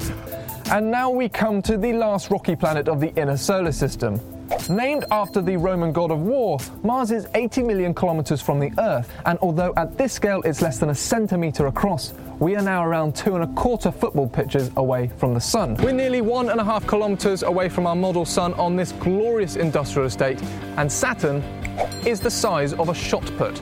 Although, once you add on the magnificent rings, it more than doubles in size. Continuing our journey another 1.7 billion kilometers, and we come to our next planet, it's another blue beauty. Neptune is also similar in size to a snooker ball, but we're now four and a half kilometers from our starting point, which is about four and a half billion. Anyway, as he maps out the relative distances of the tiny planets to the tiny sun, it quickly becomes clear just how much of what we envision as our solar system model dangling from a classroom ceiling crafted desultorily in styrofoam by fourth graders is actually just empty space. Again, compared to most of the universe, this empty ass solar system we call home is a Tokyo subway at rush hour. Most of space is way more uninhabited by matter than our local area. In short, the universe is just unfathomably empty. Actually, quick aside, as we feel we should mention this, at least in passing. Based on the rotation of galaxies and the fact that the expansion of our universe is accelerating, the best current model of the large scale structure of the universe is that everything we can measure, that is, everything that's included in the standard model of quantum mechanics, including stars, planets, etc., only makes up about 5% of the mass of the universe. The rest is currently called dark matter and dark energy, which are really just placeholder terms until we figure out what the hell we're actually talking about. So space contains more than just the shiny stuff. But still, point stands. Back to that empty space. It turns out, as physicist Lawrence Krauss notes, all of that nothing out there isn't as dull and empty as you might assume. If you take empty space, and that means get rid of all the particles, all the radiation, absolutely everything, so there's nothing there. If that nothing weighs something, then it contributes a term like this. Now, that sounds ridiculous. Why should nothing weigh something? Nothing is nothing. And the answer is nothing isn't nothing anymore in physics. Because of the laws of quantum mechanics and special relativity, on extremely small scales, nothing is really a boiling, bubbling brew of virtual particles that are popping in and out of existence in a time scale so short you can't see them. The point is, it, we can't measure virtual particles directly, but we can measure their effects indirectly. And in fact, they're responsible for the best predictions in physics. This is the space inside of a proton. To clarify, he's showing you a visual of a bunch of moving blue blobs. The empty space inside of a proton. Not where the quarks are, but the empty space between the quarks. And this is not a, this is an animation, but it's an exact animation coming from physical calculations. This is what the space looks like. Now, how do we know that? Well, there are a lot of reasons, but one of the things are, it turns out most of the mass of the proton comes not from the quarks within a proton, but from the empty space between the quarks. These fields popping in and out of existence produce about 90% of the mass of a proton. And since protons and neutrons are the dominant stuff in your body, the empty space is responsible for 90% of your mass.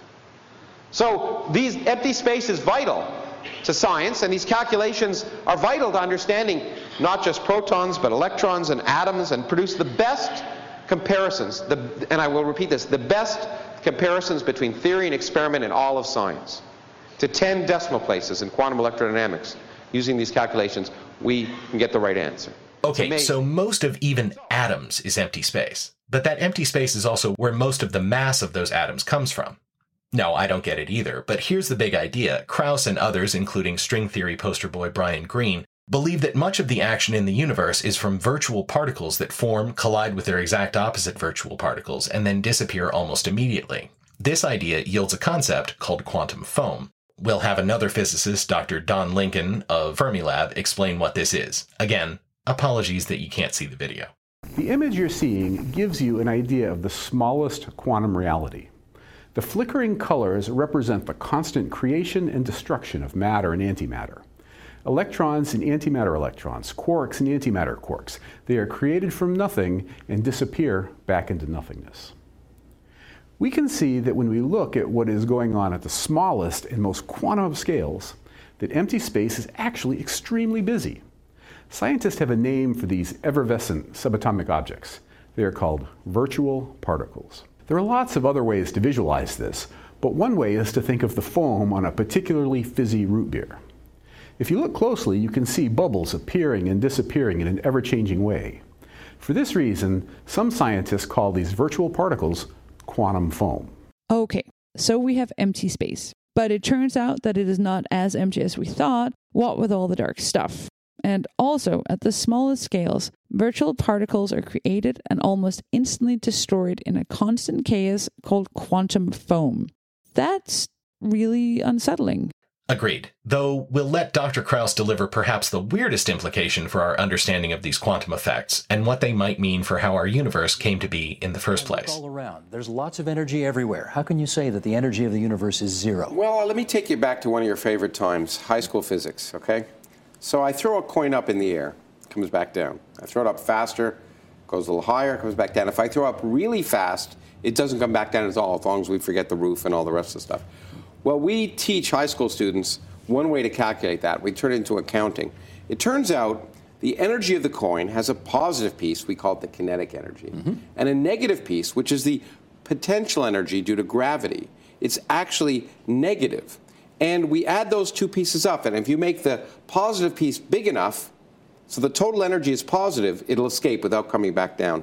If the total energy is exactly zero, where the positive spe- energy from the speed is equal to the negative energy from gravity, then it'll it'll uh, just escape. It'll it'll go up, slow down, never quite stopping. So you see, gravity has this negative piece, and if you can balance the two, the total energy can be zero. And in fact, what's amazing is it turns out, in fact, one of the other great discoveries in the last 20 years is we've measured the geometry of the universe.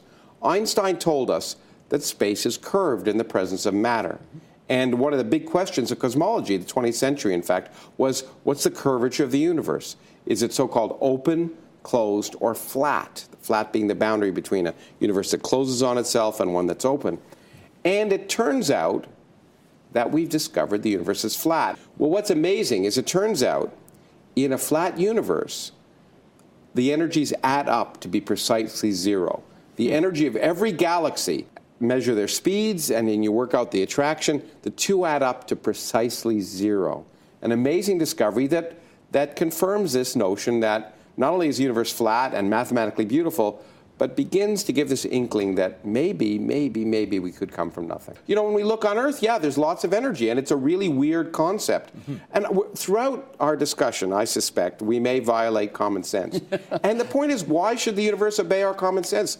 We evolved on the savannah to avoid lions, and, you know, we didn't we didn't evolve to understand quantum mechanics. And so, one of the great things about science is it forces us to refine our idea of what's common sense. It forces us to have our beliefs conform to the evidence of reality rather than the other way around. The universe may not be like we'd like it to be, but it doesn't really care. The simplest version of nothing, it might be empty space, just uh, the nothing of the Bible, an infinite, dark, empty void. But as I have been mentioning, that empty space is actually quite complicated. When we put together quantum mechanics and relativity, two of the foundations of 20th century physics, we put them together and we find out that empty space is actually a boiling, bubbling brew of virtual particles popping in and out of existence every second. So quickly you can't see them.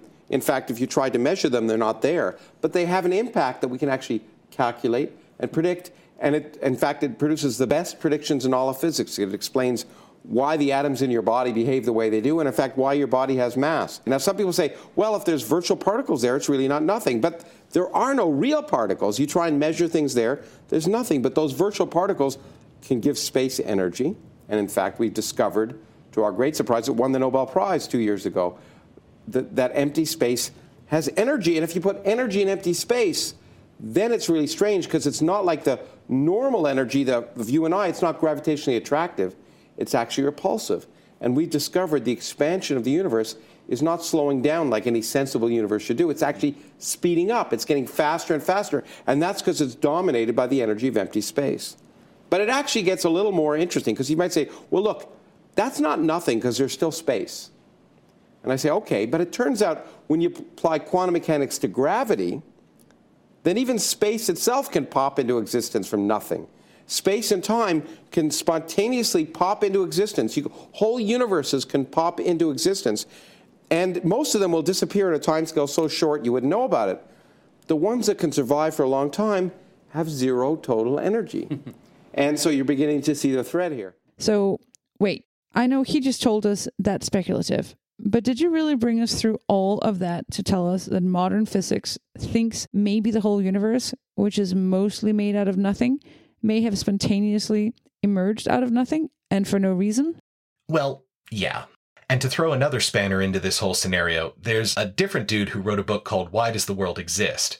In this rollicking tome, author and philosopher Jim Holt traces the history of this question, starting from the declaration of early Christian fathers that God created the universe from nothing, no further explanations required, to modern cosmological calculations indicating that universes from nothing, as physicists understand the term, are potentially not even that difficult to create.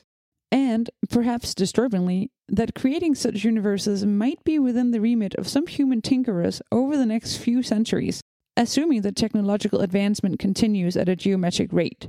As you can hear in the man's TED Talk, he hits on many of the topics we've covered here. You know, one theory is that God was so bored with pondering the puzzle of his own existence that he created the world, you know, just to distract himself. But anyway, so let's first forget about God. So we have, take God out of the equation, we have blank plus nothing equals the world.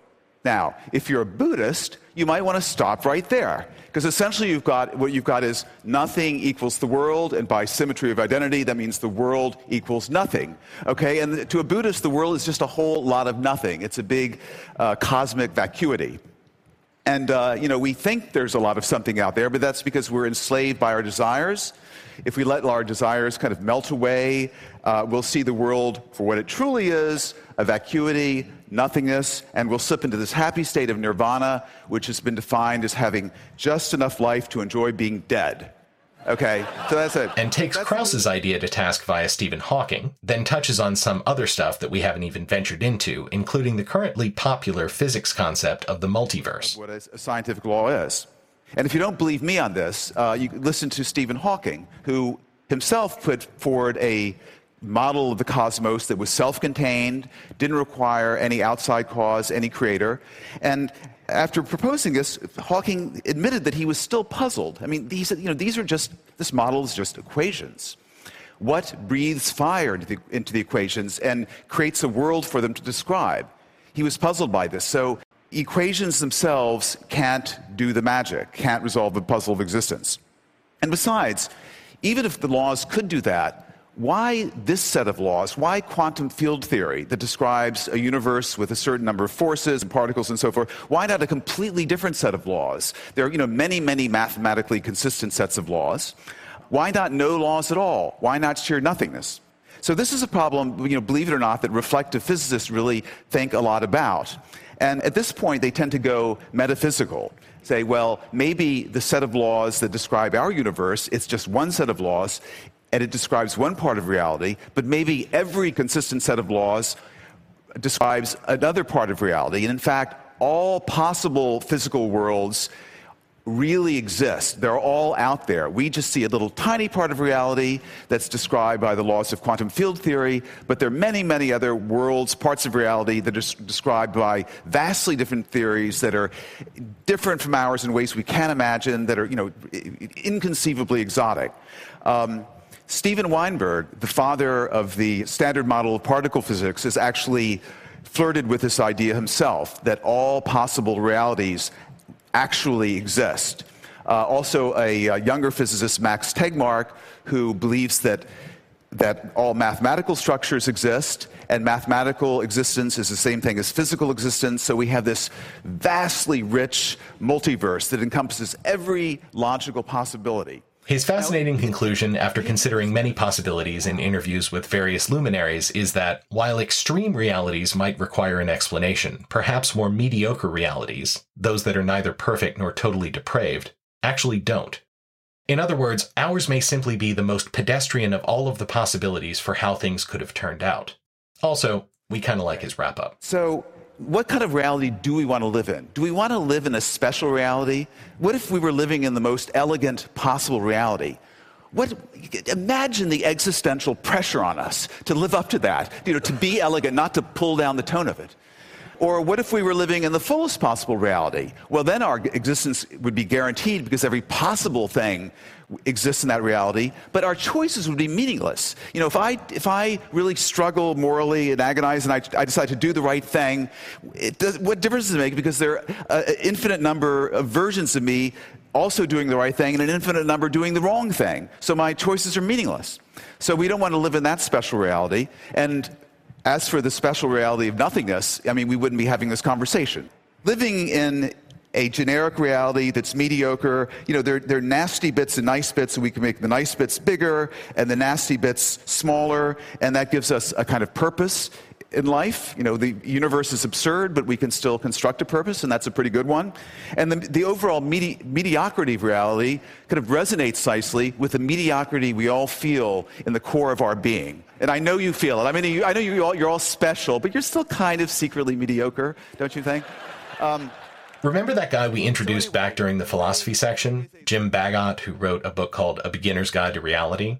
Well, after tracing all the options for understanding that reality through the philosophy and science we just covered, along with social construction and a bunch of other stuff we left out, he notes that anyone who's depending on science for solid answers, having grown weary of the philosophers, is in for a bit of a shock. What have we got? We have wave shadows and particle shadows. We have spooky action at a distance between entangled quantum objects. We have space built from hypothetical loops in a universe without time we have hypothetical vibrating strings in an n11 dimensional spacetime. We didn't have time to get to string theory, but who doggy is that a weird one? We have a universe that might be a three dimensional membrane in which there might be seven extra dimensions hidden in your hair. So, what is real? We have to admit, we don't know.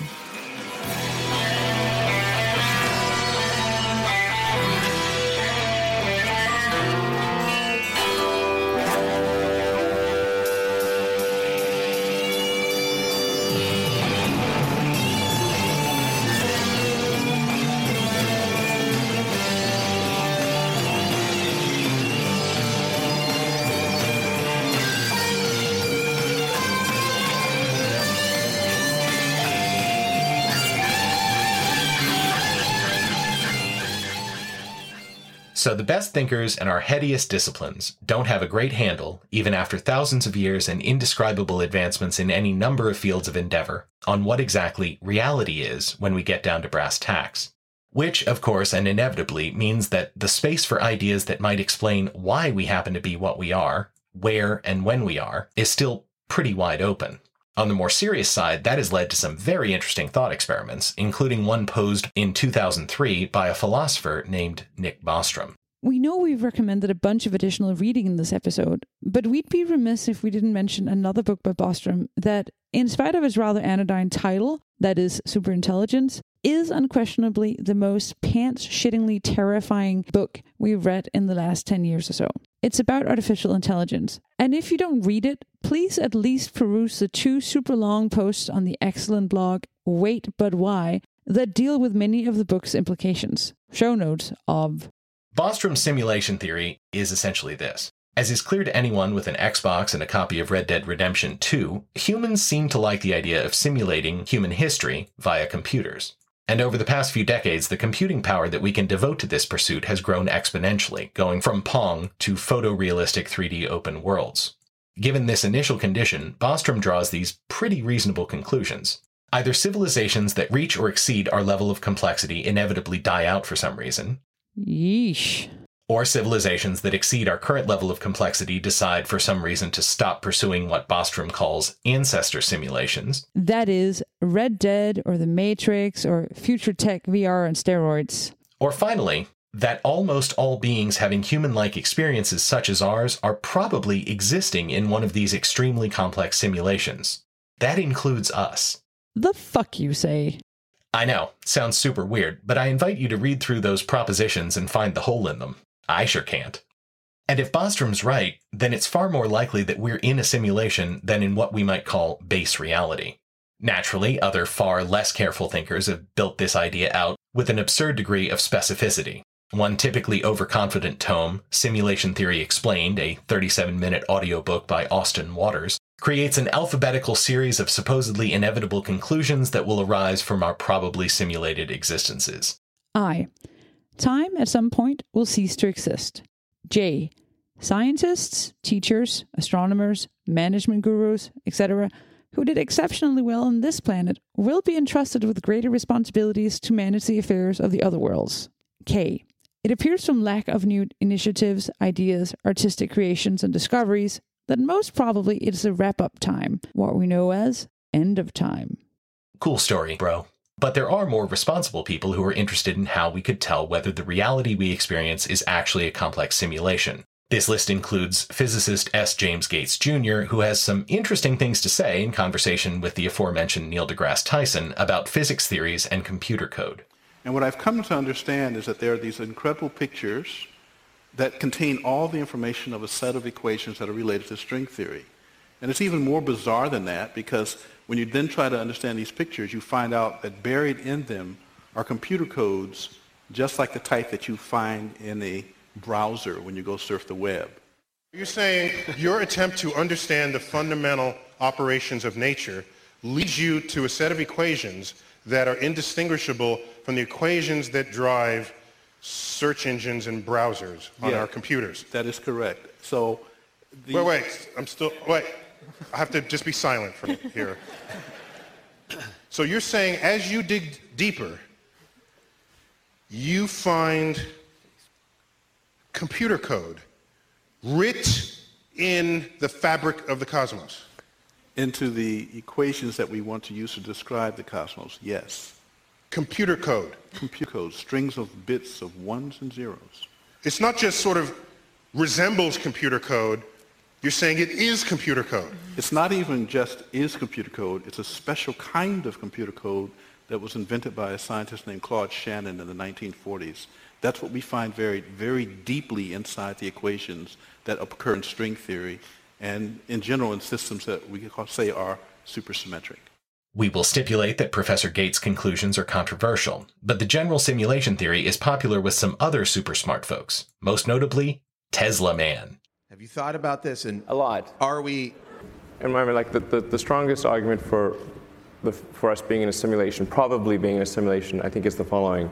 Now, 40 years later, we have photorealistic 3D simulations with millions of people playing simultaneously, and it's getting better every year. And soon we'll have you know, virtual reality, we'll augmented reality. Um, if you assume any rate of improvement at all, um, then the games will become indistinguishable from reality. Just in, indistinguishable. Um, even if that rate of advancement drops by a thousand from what it is right now, um, then you just say, okay, well, well let's imagine it's a 10,000 years in the future, uh, which is nothing in the evolutionary scale. So, given that we're clearly on a trajectory to have games that are indistinguishable from reality, and those games could be played on any set-top box or on a PC or whatever, and there would probably be you know billions of such computers or set-top boxes, it would seem to follow that the odds that we're in base reality is one in billions. This, that seems to be like clearly what it suggests. Right. And, and actually, you'd be right to anticipate a discussion of the Matrix at this point, but we're saving that for next time. Instead, we'll note that with all this heady philosophizing and how difficult to understand our reality is, it's basically inevitable that bullshit artists are going to take advantage of the situation and create pretty sounding nothings out of the ongoing mystery of existence. And if unwarranted confidence in horseshit explanations could be incarnated in human form, it's safe to say that form would be Deepak Chopra. We mentioned him in our dangerous Oprah questioning segment last time, but it's when he gets deep into combining quantum mechanics with his ridiculous gloss on Eastern philosophy that his verbal turds truly waft and effluviate like a satanic Yankee candle. The following conversation, which he has the nerve to call your daily dose of wisdom, is pure distilled woo woo. He and his interviewee, while touching on a number of our topics, somehow managed to mangle them so badly that even we know it's bullshit of the purest race serene. It's uh, very dear to my heart, and that is non locality. So, what's non locality? Well, in quantum physics, they talk about this communication between isolated particles. no. And that they somehow are able to communicate non locally or at a distance and beyond space and time. No. So the question is does that apply beyond the level of subatomic particles? Can we begin to think about non locality in terms of our relationships? Uh, can we think about consciousness as something that transcends our brain, our body, and may have the capacity to reach out and connect with another person at a distance? Obviously not. Actually, we did an experiment together too. So the experiment that we did together was looking at uh, you as the sender, looking at the image of somebody via closed circuit television. That person's physiology was being monitored, and we were actually able to measure the correlation between your intention and this kind of non local exchange of information measured by the physiological activity of the distant person. The study seems actually to produce a stronger effect than things like the prevention of second heart attacks by taking aspirin. Jesus, that's clearly unwarranted. My take is that actually there's no such thing as distance in space time to begin with. That our perception is a snapshot of the activity of the universe. And in taking the snapshot, we mistake the snapshot for the reality. And then we try to figure out, you know, how's this intention here having an effect there when in fact in the totality it's one gigantic non-local activity interacting with itself. So you know when i send the intention there actually i'm sending an intention to myself and that myself is the whole activity mm. instead of the snapshot of the activity. Somebody pour me a scotch. Um, at the Institute of Noetic Sciences, we uh, did an experiment looking at uh, people, we called it the love study. Mhm. And we recruited couples, one of whom had cancer. We took the healthy partner through a compassionate intention training program. And then afterward, brought them into the lab to look at this level of interconnectedness. And could the healing powers of love transcend space and time? And we, in fact, found that. We found highly statistically significant correlations when the healthy partner was sending love to their, their partner, who happened to be in a 2,000 pound electromagnetically shielded room, very well controlled circumstances.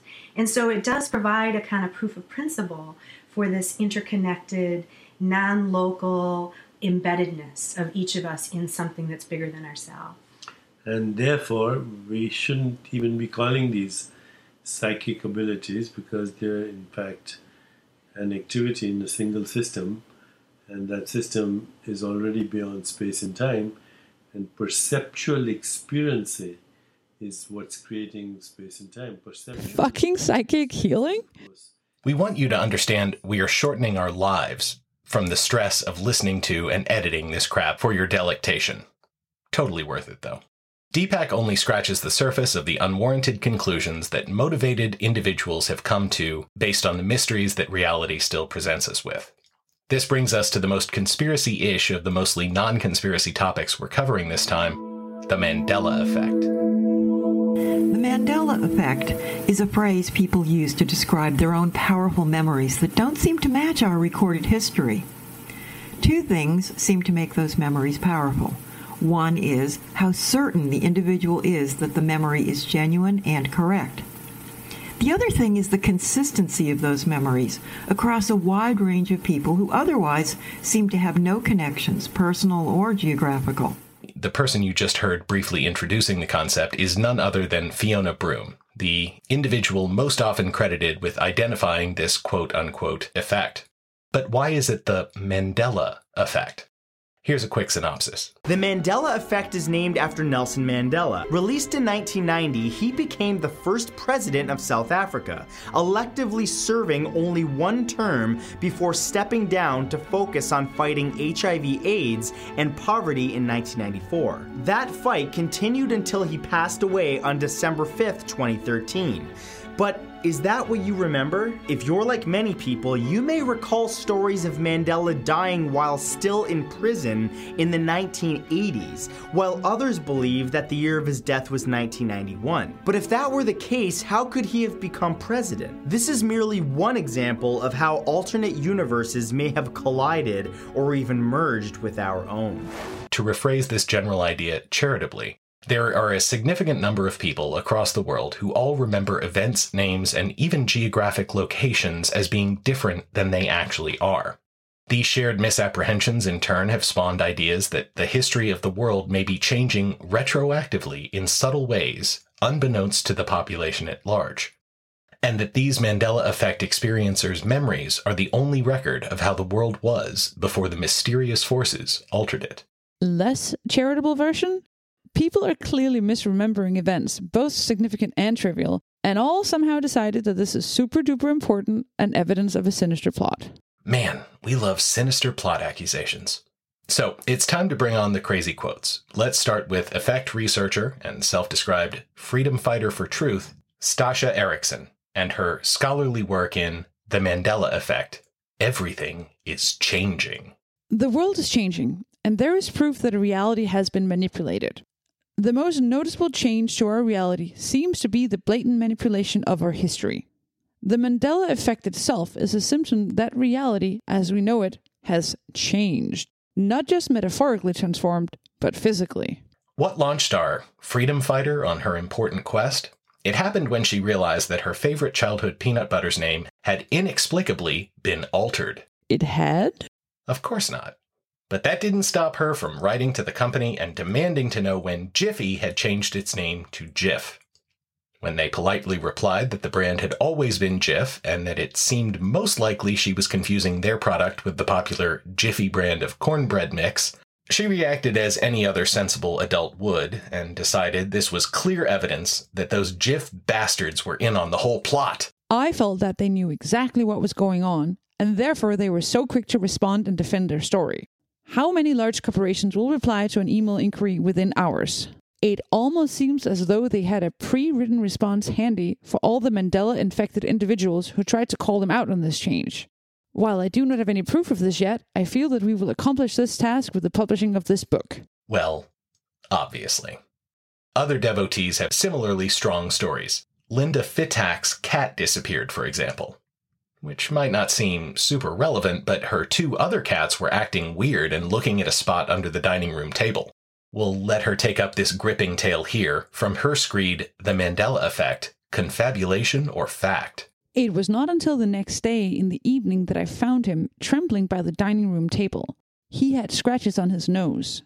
He's forgotten the incident now, but I believe that he went through a portal to another universe. The other cats could sense it, which is why they gathered around that one area under the table. I think there was a small opening that he was trying to climb through, which would explain the scratches on his nose. What that other universe was like, we do not know. But whatever it was, it seriously frightened him. You know, it would be just like this show to dismiss this as the blithering nonsense of the deranged. But having just reviewed all the weirdness about what we don't know about reality, I'm still going to make fun of it because it's fucking stupid. It's not just authors of Kindle Unlimited books who are obsessed with this horseshit. Credulous YouTubers are also on the case. And today I'm going to be doing kind of an installment of a Mandela Effect video. I know Shane Dawson is shook. Just kidding, I will never be him. But I found these ones kind of recently and I was very just like taken aback. I am a total believer in the Mandela Effect. I'm not even going to explain it because I'm sure you guys know what it is and if you don't, you can just like Google it or watch like any other YouTuber. So I just thought I would share some of these with you guys. Have you ever had a memory of something so strong that you swear it to be true? What happens when hundreds or even thousands of other people share the same memory, only to discover that it never actually happened? Here are the 10 freakiest examples of the Mandela effect. Somewhere deep in bear country lives the Bernstein Bear family. the Bernstein Bear. Small bit of news just in. Parallel universes exist, and we're living in a different one than we did in our childhoods. I don't know if you guys heard, but apparently at some point in the last decade or so, a large number of us got shifted to a parallel universe, and the Berenstein Bears proved that. I'm Gabe Ho-Writer, and do parallel universes exist? Sure. But are some of us actually from a parallel universe and somehow got shifted into this one? That's a much bigger question. Let's find out. This is The. Mandela effect, a freaky phenomenon causing the collective misremembering of a fact or event. Tens of thousands of people, or in some cases more, all claim to have a memory of something that never actually occurred. What could cause such a phenomena? Have we crossed into an alternate reality? Nobody knows, but the following examples are some of the most famous going on right now. Okay, so aside from undead South African heroes, peanut butter, and disappearing cats, what other things do people believe have been changed by mysterious, nefarious forces? Thankfully, you can visit MandelaEffect.com and find an exhaustive and truly exhausting list. A few random examples. Didn't Curious George have a tail at one time? Weren't the Berenstain Bears originally called the Berenstein Bears? In that famous portrait of Henry VIII, isn't he holding a turkey leg? Didn't Betty White die a long time ago? Didn't the Tiananmen Square tank guy get run over by a tank on TV? Didn't the events of 9 11 actually occur on 9 10? Was New Zealand at one time closer to Australia than it is now? To be clear, the answer to each of the preceding is no. And we think you get the gist, but we have to tack on a personal favorite. Weren't there 51 or 52 US states at one time? Amusingly, many sensible people believe this one arises from the fact that U.S. territories are frequently featured in little boxes surrounding the continental U.S. on maps, along with Alaska and Hawaii. Thus, the additional one or two states that these people have added in their minds. This next may be the best one, though. Once again, compliments of Stasha Erickson. I am currently in the process of editing a chapter regarding the Mandela effects that have arisen in our atmosphere recently. The sun seems to appear artificial in nature. It is almost too bright, like an oversized flashlight of some sort. My God, they got to the sun! Damn you, all powerful conspiracists. As amusing as it is to see people try to turn their faulty memories into a conviction that they alone remember the true timeline, it's still more fun to read and hear their theories about how this state of affairs came into being. If you predicted they'd somehow blame it on quantum mechanics, you win a prize. Is the European Organization of Nuclear Research, or as it's better known, CERN, responsible for the Mandela effect? It has been a theory put forward by many that are looking for a possible explanation for the many changes they are certain have occurred in their reality. The Large Hadron Collider, or LHC for short, which is operated by CERN, is the single largest and debatably the most powerful machine ever created by humanity. The particle accelerator became operational in 2010. In fact, at the time there was widespread fear that the tremendous energy of 7 tera electron volts, it is also this tremendous amount of energy needed for these experiments that many are theorizing might be corroding the very fabric of our universe and unintentionally creating reality altering side effects such as the Mandela effect. Some conspiracy theories have gone as far as saying they believe that the physicists at CERN know about the side effects these experiments These are guys are causing. helping to learn how to observe these multiple dimensions. And if they can, you know, all work together and finally perfect it, and if CERN is doing something with these collisions, perhaps they could see into the spiritual realm. Does this have anything to do with the Mandela effect? You know, and, and I'm, I'm still curious about that topic. I talked about it a few times. I've went actually back and forth on it. Um, I don't think the Bible's been changed, but um, there are a lot of things that are very strange. Matter of fact, there was just one the other day. I, I, I could swear Betty White was dead, and apparently she's not dead. Okay, she was Wait, on the Fox linear News. No, she accelerator on Fox News. already has the ability to generate power from collisions that is a thousand times greater than the 27 kilometer ring, main ring itself. Now they're going to join both machines, and therefore the power that will be realized from the collisions will be in an order, and I'll put it out here because we can define it later. But they're going to reach what is called 20 peta electron volts. In my view of physics, and coming from a Christian perspective, and having the glasses, as I call it, the glasses of the Holy Spirit, to give me that discernment, I have seen the occulted, or more profanely, the satanic side of science, specifically what's going on at CERN.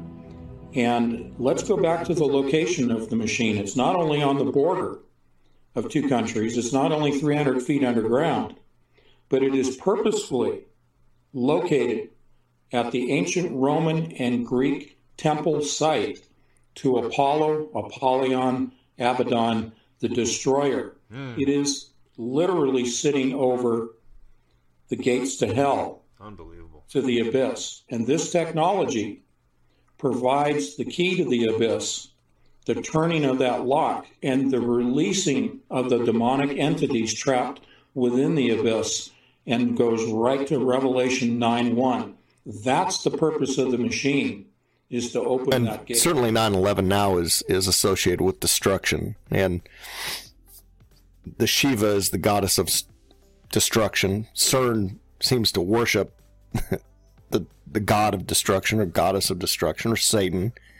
Uh, they, they- there's if you don't know anything about their connection to Satanism, you, it's almost blatant. It's all, it's so obvious how much she's the CERN has got to do with that, and then their awareness that they are being at least connected to the Mandela effect is obvious too. There's there's with zero doubt that they're aware that they are being connected with the Mandela effect. And even a cartoon, you know, the, all this stuff right after they opened in 2008, it makes me wonder if they discovered something because in 2010 you start having like cartoons like Steins;Gate, which when you think of Berens, Berenstein Bears or Stein, you know, that the pronunciation can be the same one of the biggest, I think, for Mandela effects. Steins;Gate is all about this CERN messing with time and realities and all that. That's just amazing. It makes me wonder if they they accidentally stumbled across this or if they knew they were going to do it. I'm really grateful when I can see something. And you know what? I also pray for people who can't handle it. For people who are, it's just going to destroy their life. I pray that they not see it. Because I don't want to see their life go down, you know, just go down in flames because they can't handle it. So I think the Do you hear how they went from worrying about the Large Hadron Collider at CERN causing the Mandela effect, and then ended up deciding that said collider is actually opening a portal to hell? Isn't it delicious? God, I love my job. Guess what? There's some internecine fighting between the Mandela wackos and religious wackos. Grab the popcorn. The Mandela effect is a concept associated with Fiona Broome, a researcher and paranormal consultant. In other words, she is connected to the dark underworld and demonic consultations and communication with the dead. Another form of witchcraft or mind manipulation through dark forces. They themselves show all of the attributes of a person that has allowed witches and warlocks to get into their heads. If they can convince you that these concepts and winds of doctrine deserves your attention, then they have successfully indoctrinated you with the same manipulations that have taken control over their minds. So, God hates Fiona. Great. But it gets better. See, one of the things the Mandela whack jobs think has been changed is the Bible. Back to Stasha Erickson's breathless tone. Do you remember the Lord's Prayer? The most commonly spoken prayer at both funerals and Sundays in church is causing an enormous amount of controversy and confusion. When I spoke the Lord's Prayer as a child, I always remembered saying, Forgive us our trespasses. Now it says, Forgive us our debts. Since when did money or debt have anything to do with forgiveness? We hope you non Christian strainiacs will pardon this brief digression into sectarian vocabulary, but it's true. The word debts is now used in the Lord's Prayer in place of the word trespasses. Wait, did I say in place of? I meant that different denominations use different words, and it's been that way at least since the Catholic Church started saying the Mass in English a few decades ago. Catholic Church goes trespass, but Pop Jesuits Presbyterian has long used the term debts. Also, is an archaic version of the word debts to mean wrongs we have committed against others, Stasha. It's not actually about money. Incidentally, she could have clarified this with a single trip to Wikipedia or even a brief glance at any of the grillions of different Bible related sites with explanations of the fact. Getting back to the topic, though, fundies are particularly angered by the suggestion that the mysterious, totally explainable effect may have potentially changed something in said Bible. Today I'm going to talk about the Mandela effect. I've been getting a lot of emails and even phone calls from people asking me, please make a video about this. Many of them say that CERN is involved and is actually manipulating time or somehow accessing alternative realities. And that through this, they are able to actually change the way things used to be and even changing the Bible from what it actually used to say. Is this true? And verse 89 says, Forever, O Lord, thy word is settled in heaven. God has a word that's settled. So the settled word, can it be changed? Is the word of God changed if it is settled? Psalms 119, 160, we read, Thy word is true from the beginning, and every one of thy righteous judgments endureth forever. So thy word is true from the beginning. Well, Psalms 12, 6 and 7 say, The words of the Lord are pure words, as silver tried in a furnace of earth, purified seven times. Thou shalt keep them, O Lord, thou shalt preserve them from this generation forever. So the Word of God says that God's words are settled, true, pure, purified, and preserved.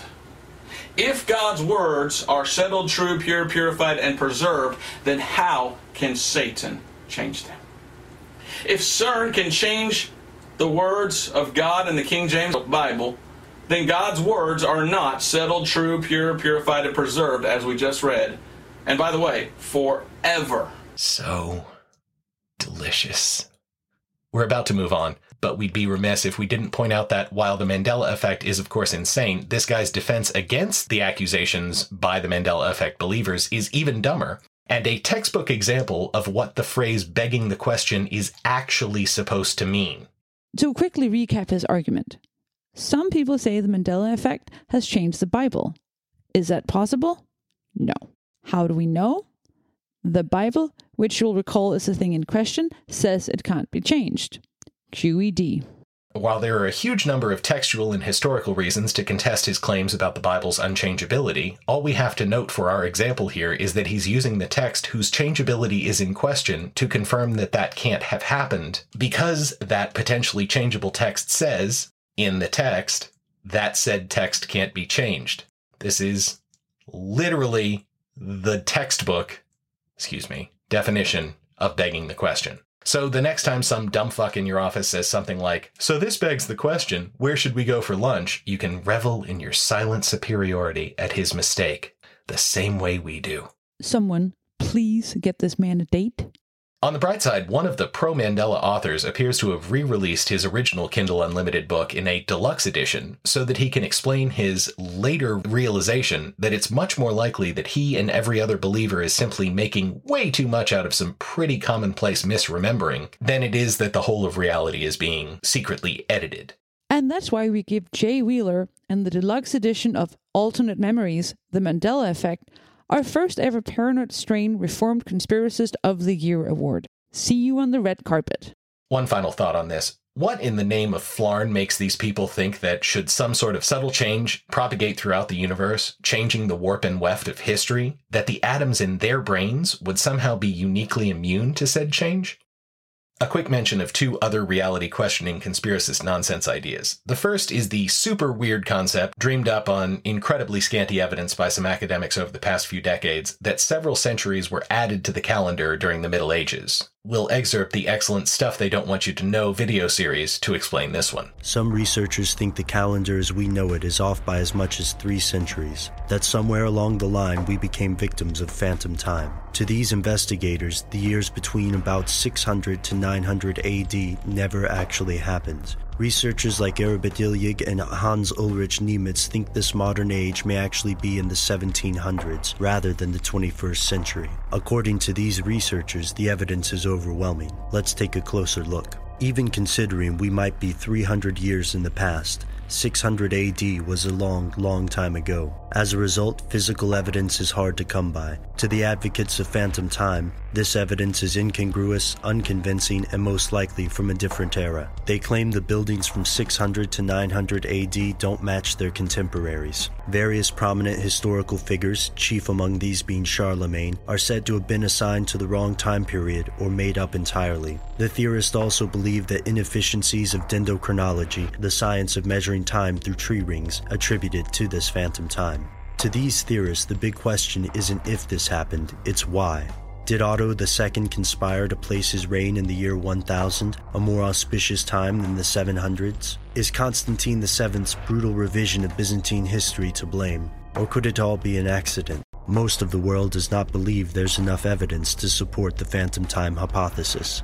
But what if these theorists are right? Have we been fooled? Have we accidentally made up centuries worth of fiction and confused it with fact? Mainstream science refuses to accept the hypothesis, and most scientists dismiss it entirely. Why? Is it a load of paranoid claptrap? Or is there something they don't want you to know? Weird. But not even close to the weirdness of our final entry here. It's a name that strikes fear into the hearts of anyone who's hung out in the stranger parts of the internet over the past couple of decades. I give you Time Cube. In online circles, the name TimeCube has become synonymous with incomprehensibility, poor web design, and absurd conspiracy theories. Most people discover it after sarcastic remarks in forums and investigating for themselves, though even after seeing it, the subject remains elusive and confusing. The website is mostly one massive page consisting of aggressive prose detailing a theory, claiming that time is cubic, as well as proclaiming the supreme intellect of its creator while insulting everyone else. Those who attempt to describe the theory for the more befuddled readers often find themselves at a loss. The material on this first recorded page declares in large red lettering Earth has four simultaneous days within one rotation. Losing three days in each Earth rotation has retarded your mentality to stupid and an education of evil. You do not have the mind or education to envision nature's time cube. The rest of the website is laid out vertically, divided into sections that each use unique formatting. The next section states in all capital letters that, quote, Three equator, four corner Earth time rotates 96 hours as a simultaneous four day cube. You were taught that the Earth has only one equator as if the Earth was flat. You were taught ignorance. Creation has two sex poles and four corner races of humans. God is cornered as a queer. This second section is signed as Gene Ray, cubic. Just beneath this, he attempts to explain his theory with more specificity. Quote, if Earth stood still, it would have midday, midnight, sun up, and sun down as four corners. Each rotation of Earth has four middays, four midnights, four sun ups, and four sun downs. The 16 space times demonstrates cube proof of four full days simultaneously on Earth within one rotation. The academia created one day Greenwich time is bastardly queer and dooms future youth and nature to a hell. Ignorance of four day harmonic cubic nature indicts humans as unfit to live on this earth. At one point, this concept and its website represented the weirdest scientific sounding ish drivel the web had to offer, while its sole progenitor, And the only person who seems ever to have understood what the hell it was about. has died, we fortunately have a recording of lectures he gave to bemused and highly amused students, explaining how he completely reinvented the concept of time. Or something. Damned if we can figure it out. Hello, fellow cubics. You didn't know that you were born a cubic, but you've been taught singularity. This is a, a, a clear plastic cube. It represents time. It's got the earth in it. And when the sun shines on one corner, it creates an opposite of midnight. Those are the two majors. And uh, where they join, it creates the two minors of sun up and sundown. The midday, midnight to midday is 24 hour day, sundown is 24 hour day, midnight's a 24 hour day, and sunup 24 hour day. And the, uh, the, the midday is like a light race day, sundown Asian, midnight black, sunup Indian. And it's, it's, each one of these rotates to its own separate 24 hour day. That's simple math. How come people can't understand that? That's no big deal. I've got, I get death threats from NASA. They say you're rocking the boat. So people can't handle it. But they can't handle it because they've never been allowed to know it. And the, I've got NASA pictures that shows a ring of molten lava around the equator of a planet. Look at it closely. The top part of the lava is moving in the direction, in one direction. The bottom part is moving in the opposite direction. That's how planets are created. You can even see the, like the Atlantic Ocean, where you got part half coming and half of it going. Now, if you, uh, the Earth is not an entity because it has two opposite poles. They rotate in different directions. It cancels out. All humans exist between the two opposites of femininity and masculinity. And that's how we exist as opposites. As an entity, they cancel out. We don't even exist. The whole universe is, is, is uh, uh, it's kind of like the, the, the, opposite sexes, the opposite hemisphere. That, but that's, that's how all existence is. And you can put, your, uh, put a human head in an animal body, in, in a tiger, and it, it, uh, it has to act like the tiger form. If you put a God in a human form, he's going to have to act like the God. He has a limitation of the, of the figure. And the uh, evolution, if uh, where would it affect the family? The, you can see the uh, uh, a, a, child, like you can plant a seed and it'll grow to a tree, but you can't do it with a child. The child has to be born. And so uh, you can't change the genetics on the child just being born.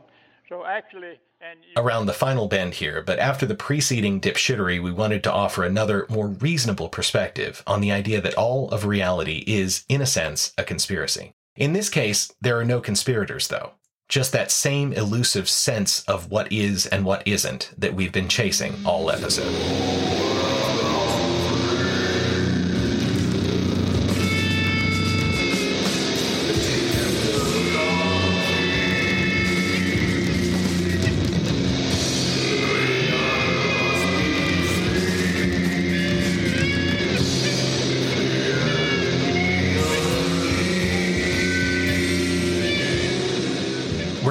Together a few loosely related threads here, but trust us, we have a good reason, and we'll reveal it in due time. To pick a place to start, let's briefly discuss the hugely influential horror author H.P. Lovecraft. He is, in his own way, one of the most important popular writers of the 20th century, the creator of such legendary monstrosities as Cthulhu, the Great Sleeper, Yog Sothoth, and Shub Niggurath, the goat with a thousand young. Lovecraft didn't go for teen slaughtering maniacs or even supernatural monsters of human dimensions. Instead, his work was centered on the horror that could arise from human characters encountering beings far larger, older, and more powerful than mankind. Eldritch monstrosities whose very existence seems to mock any pretense that our kind might make to meaning or importance in the universe. Quoting directly from his Call of Cthulhu, We live on a placid island of ignorance in the midst of black seas of infinity, and it was not meant that we should voyage far. The sciences, each straining in its own direction, has hitherto harmed us little. But some day, the piecing together of disassociated knowledge will open up such terrifying vistas of reality and of our frightful position therein that we shall either go mad from the revelation or flee from the deadly light into the peace and safety of a new dark age. Lovecraft, it turns out, was an atheist materialist. And we should probably note, a very disturbingly racist motherfucker, even for his time. And his concepts of horror arose directly from his presumption of the total indifference of the universe to all human preferences, achievements, or even morality. His stories personified the meaninglessness of the universe that we find ourselves in by creating elder gods, creatures whose presence could drive humans mad, beings who, at most, saw humans as fleas on their backs. But worse, there was always the intimation that this universe, this planet, was meant for them, not for us. So why do we bring up Mr. Scary Racist? Mostly because in recent years there have been some other interesting explorations of the idea that our investigations of reality and our search for meaning will inevitably lead us to ever more dire realizations about exactly how little rationality, sense, or place for humanity there is in the universe. For example, do you remember season one of True Detective? Sure, the subsequent editions have been hit Season 3, or miss, Season 2, but count us among those who think that the first Matthew McConaughey and Woody Harrelson iteration is one of the apices of our current age of prestige TV. And certainly of all of the memorable things about that remarkable series, the most arresting was the deadpan, flinty-eyed, misanthropic philosophizing that Detective Rust Cole sprinkled throughout eight episodes. Look, I'd consider myself a realist, all right? But in philosophical terms, I'm what's called a pessimist. I think human consciousness was a tragic misstep in evolution. We became too self aware. Nature created an aspect of nature separate from itself. We are creatures that should not exist by natural law. Well, that sounds god fucking awful, Rust. We are things that labor under the illusion of having a self, this accretion of sensory experience and feeling. Programmed with total assurance that we are each somebody. When in fact, everybody's nobody. I think the honorable thing for our species to do is deny our programming. Stop reproducing. Walk hand in hand into extinction. One last midnight, brothers and sisters opting out of a raw deal. So, what's the point of getting out of bed in the morning? I tell myself I bear witness. The real answer is that it's obviously my programming. And I lack the constitution for suicide. Show creator Nic Pizzolatto mentioned a number of texts that were an influence on his creation of the season and the perspective of its most memorable character. But one of the biggest influences was a book by Eugene Thacker called In the Dust of This Planet The Horror of Philosophy, Volume 1.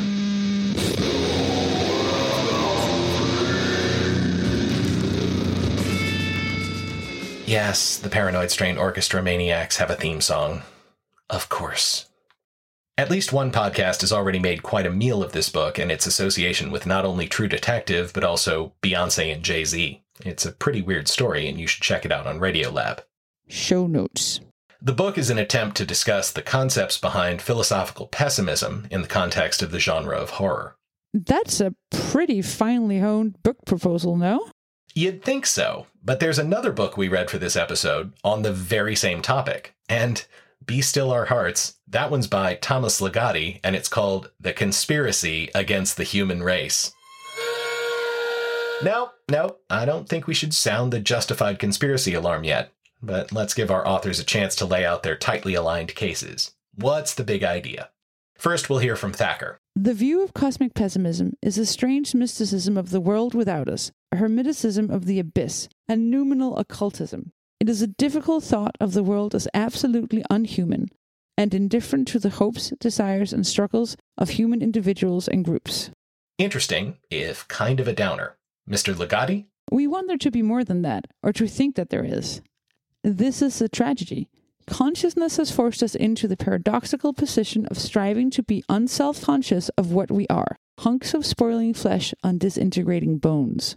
Another laugh riot. But hopefully, you can hear the clear echoes of Rust Cole's lines in these excerpts. The general idea behind each book is fundamentally aligned with the fictional detective's view that consciousness, which in this worldview evolved without the mandate or oversight of a benevolent deity, was the worst thing that could have happened to the human species, and is in fact the cause of most of our other problems, because we have knowledge of our own mortality, as well as what these gents, And, to be fair, the entire intellectual history of Maya, as we discussed earlier. would characterize as the illusion of a self. We are constantly damned to lives of overwhelming suffering and spiritual dislocation, which we hide from ourselves through the trappings of a normal life work, hobbies, family, podcasts, and which we tend to give tentative expression to only through the creation and consumption of works of horror. Fuck me, that's bleak. It sure is, but it's also a conspiracy. If you'll accept Mr. Ligotti's formulation, that can't be dismissed out of hand. It doesn't call for a mysterious band of all powerful sociopaths to rearrange the world in the name of hoarding power and spreading misery.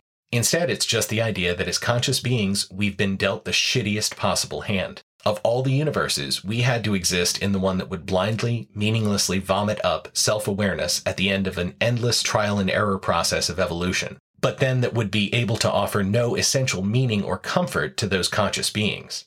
Naturally, both of these guys are big fans of Lovecraft and his elder gods, whose indifference to humanity is one of their most salient traits. Each author also does a great job tracing this strain of philosophical pessimism through literature and film, with both offering a special appreciation of Schopenhauer, the philosopher of pessimism we discussed earlier in our philosophy section. Referring to Schopenhauer as a sort of philosophical fellow traveler with Lovecraft, Thacker notes Schopenhauer says we have to challenge the most basic premises of philosophy. We have to entertain the possibility that there is no reason for something existing, or that the split between subject and object is only our name for something equally accidental, which we call knowledge. Or, an even more difficult thought, that while there may be some order to the self and the cosmos, to the microcosm and macrocosm, it is an order that is absolutely indifferent to our existence, and of which we can only have a negative awareness. and Ligotti. Here, then, is a signature motif of the pessimistic imagination that Schopenhauer made discernible. Behind the scenes of life, there is something pernicious that makes a nightmare of our world. Plus, L Dog provides a nice pro Schopenhauer swipe at the tortured college age misanthrope's poster boy for intense negative philosophy. Although both Schopenhauer and Nietzsche spoke only to an audience of atheists, Schopenhauer erred, from a public relations stance, by not according human beings any special status among the world of things organic and inorganic, or trucking in any meaning to our existence. Meow. The books do, of course, focus on somewhat divergent themes. Thacker's idea is to codify a new approach to horror of, as he puts it, the world without us, the planet, as opposed to the world or the earth, which he labels world for us and world in itself, respectively. Yes, we know this sounds a lot like Kant, but trust us, it's a lot more readable. Thus, Lovecraft and his indifferent, enormous ancient horrors definitely fit the bill. But his book has a much broader thesis, asking us to consider the world we inhabit from a fairly uncommon perspective, that of humans complete inconsequence. Cosmic pessimism's limit thought is the idea of absolute nothingness, unconsciously represented in many popular media images of nuclear war, natural disasters, global pandemics, and the cataclysmic effects of climate change.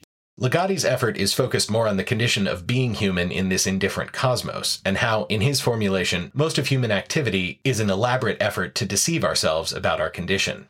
Non human occupants of this planet are unaware of death. But we are susceptible to startling and dreadful thoughts, and we need some fabulous illusions to take our minds off them. For us, then, life is a confidence trick we must run on ourselves, hoping we do not catch on to any monkey business that would leave us stripped of our defense mechanisms and standing stark naked before the silent, staring void. Certainly, our authors find support throughout history for these perspectives, even if more optimistic modes are thicker on the ground. For example, Ligotti quotes letters from Joseph Conrad, most famous as the author of Heart of Darkness, the inspiration for the film Apocalypse Now, and one of the most legendary depictions of human savagery in the absence of the artificial strictures of civilization. In an 1898 letter, Conrad wrote, If only we could get rid of our consciousness. What makes mankind tragic is not that they are victims of nature, it is that they are conscious of it. To be part of the animal kingdom under the conditions of this earth is very well, but as soon as you know of your slavery, the pain, the anger, the strife, the tragedy begins. We can't return to nature since we can't change our place in it. Our refuge is in stupidity. There is no morality, no knowledge, and no hope. There is only the consciousness of ourselves, which drives us about a world that is always but a vain and floating appearance. These guys seem like a blast at parties, but it's worth a moment for us to truly consider their perspective and the idea that the world is fundamentally meaningless, that we can't escape our desires, that potentially, as Ligotti constantly insists, there is only one truly sensible solution for all humans to voluntarily decide to stop reproducing and thus solve the problem of conscious suffering gradually and naturally. Of course, this will never happen, partially, as he points out, because as our civilization manages to assuage more and more of the plagues that caused pain and disease in the past, it becomes ever easier to insist that this is truly the best time in history to have children. If you're hoping to give birth to beings who will not pass their lifetimes in pain and misery, or, as Ligotti puts it in a more pithy and amusingly pessimistic tone, To the regret of pessimists, our primitive ancestors could not see that theirs was not a time in which to produce children. So, what to make of this argument? Well, let's take it at face value. We're accidentally conscious beings in an indifferent cosmos. You can think this is miserable and should be stopped as soon as possible through cessation of procreation. In other words, take the rust coal way out. And perhaps in an earlier period of history, this might have made sense. After all, for endless generations, humans were mostly born into grinding, ignorant misery, but from our perspective, things are really looking up. Human lifespan, health, wealth, self governance, and a bunch of other metrics are on a real positive tear. So, accepting the pessimist's argument that it's all contingent, accidental, and meaningless, there's still room for a clear eyed optimist to say that these days, in the developed world, new lives are pretty likely to enjoy far more moments of pleasure and sublimity than ever before. Sure, by producing no more lives, you ensure no more suffering, but you also ensure no more podcast listeners. And to paraphrase Winston Churchill, Up with that, we will not put. couple of other items before we head out. First, if you're in agreement with the philosophical pessimists, there is a small but apparently dedicated group you can join. The Voluntary Human Extinction Movement, VHEMT. Or, with a little pronunciational legerdemain, vehement. These folks' perspective may not be popular, but they offer a completely voluntary, nonviolent option for those who feel like humanity should just call it a day. All they ask is everyone who's a member should not reproduce, noting that this would solve not only the problem of conscious suffering, but also of environmental degradation mentioned by Mr. Thacker earlier. Not our cup of tea, but they seem like nice folks. Links to the website in the show notes, of course. Second, we've come a long way in this episode, realizing more and more that things we take to be baseline, absolute, and concrete about reality are anything but. So now we think it's time to consider a truly radically different approach to these topics. It's a view we've never really entertained before, but I think that once you really understand it, it might open your mind to a truer, raw reality, unmediated by science, rationality, or other oppressive constructs. I'll let the author state his thesis directly. This is a history of the world that has been taught down the ages in certain secret societies. It may seem quite mad from today's point of view, but an extraordinarily high proportion of the men and women who made history have been believers. The aim is to show that the basic facts of history can be interpreted in a way which is almost completely the opposite of the way we normally understand them. In this single volume, I will show that this alternative, this mirror image view, is a consistent and cogent one with its own logic that has the virtue of explaining areas of human experience that remain inexplicable to the conventional view. So, although this book can be read just as a record of the absurd things people have believed, an epic phantasmagoria, a cacophony of irrational experiences, I hope that by the end some readers will hear some harmonies and perhaps also sense a slight philosophical undertow, which is a suggestion that it may be true. Look, Everyone, I know we've been hard bitten skeptics up to this point in our series, but we've seen how squirrely and elusive the idea of shared reality is. Maybe it's time to start believing the guy who's going to re explain the history of the world based on the esoteric magic and drugs ideas promulgated and nurtured through the centuries by secret societies. I mean, science and philosophy had their chance. It's time to give a real, fair hearing to the magicians, the self proclaimed sorcerers. The... Nah, we're just fucking with you. This guy is a total profiling crazy. And now, ladies and gentlemen, from the four corners of our great land, we present this episode of Profiles in Crazy. You got us. We're good sports about acknowledging how little we know about baseline reality, but there's no fucking way we're going to just cede the ground to this kind of mystic woo woo bullshit just so story.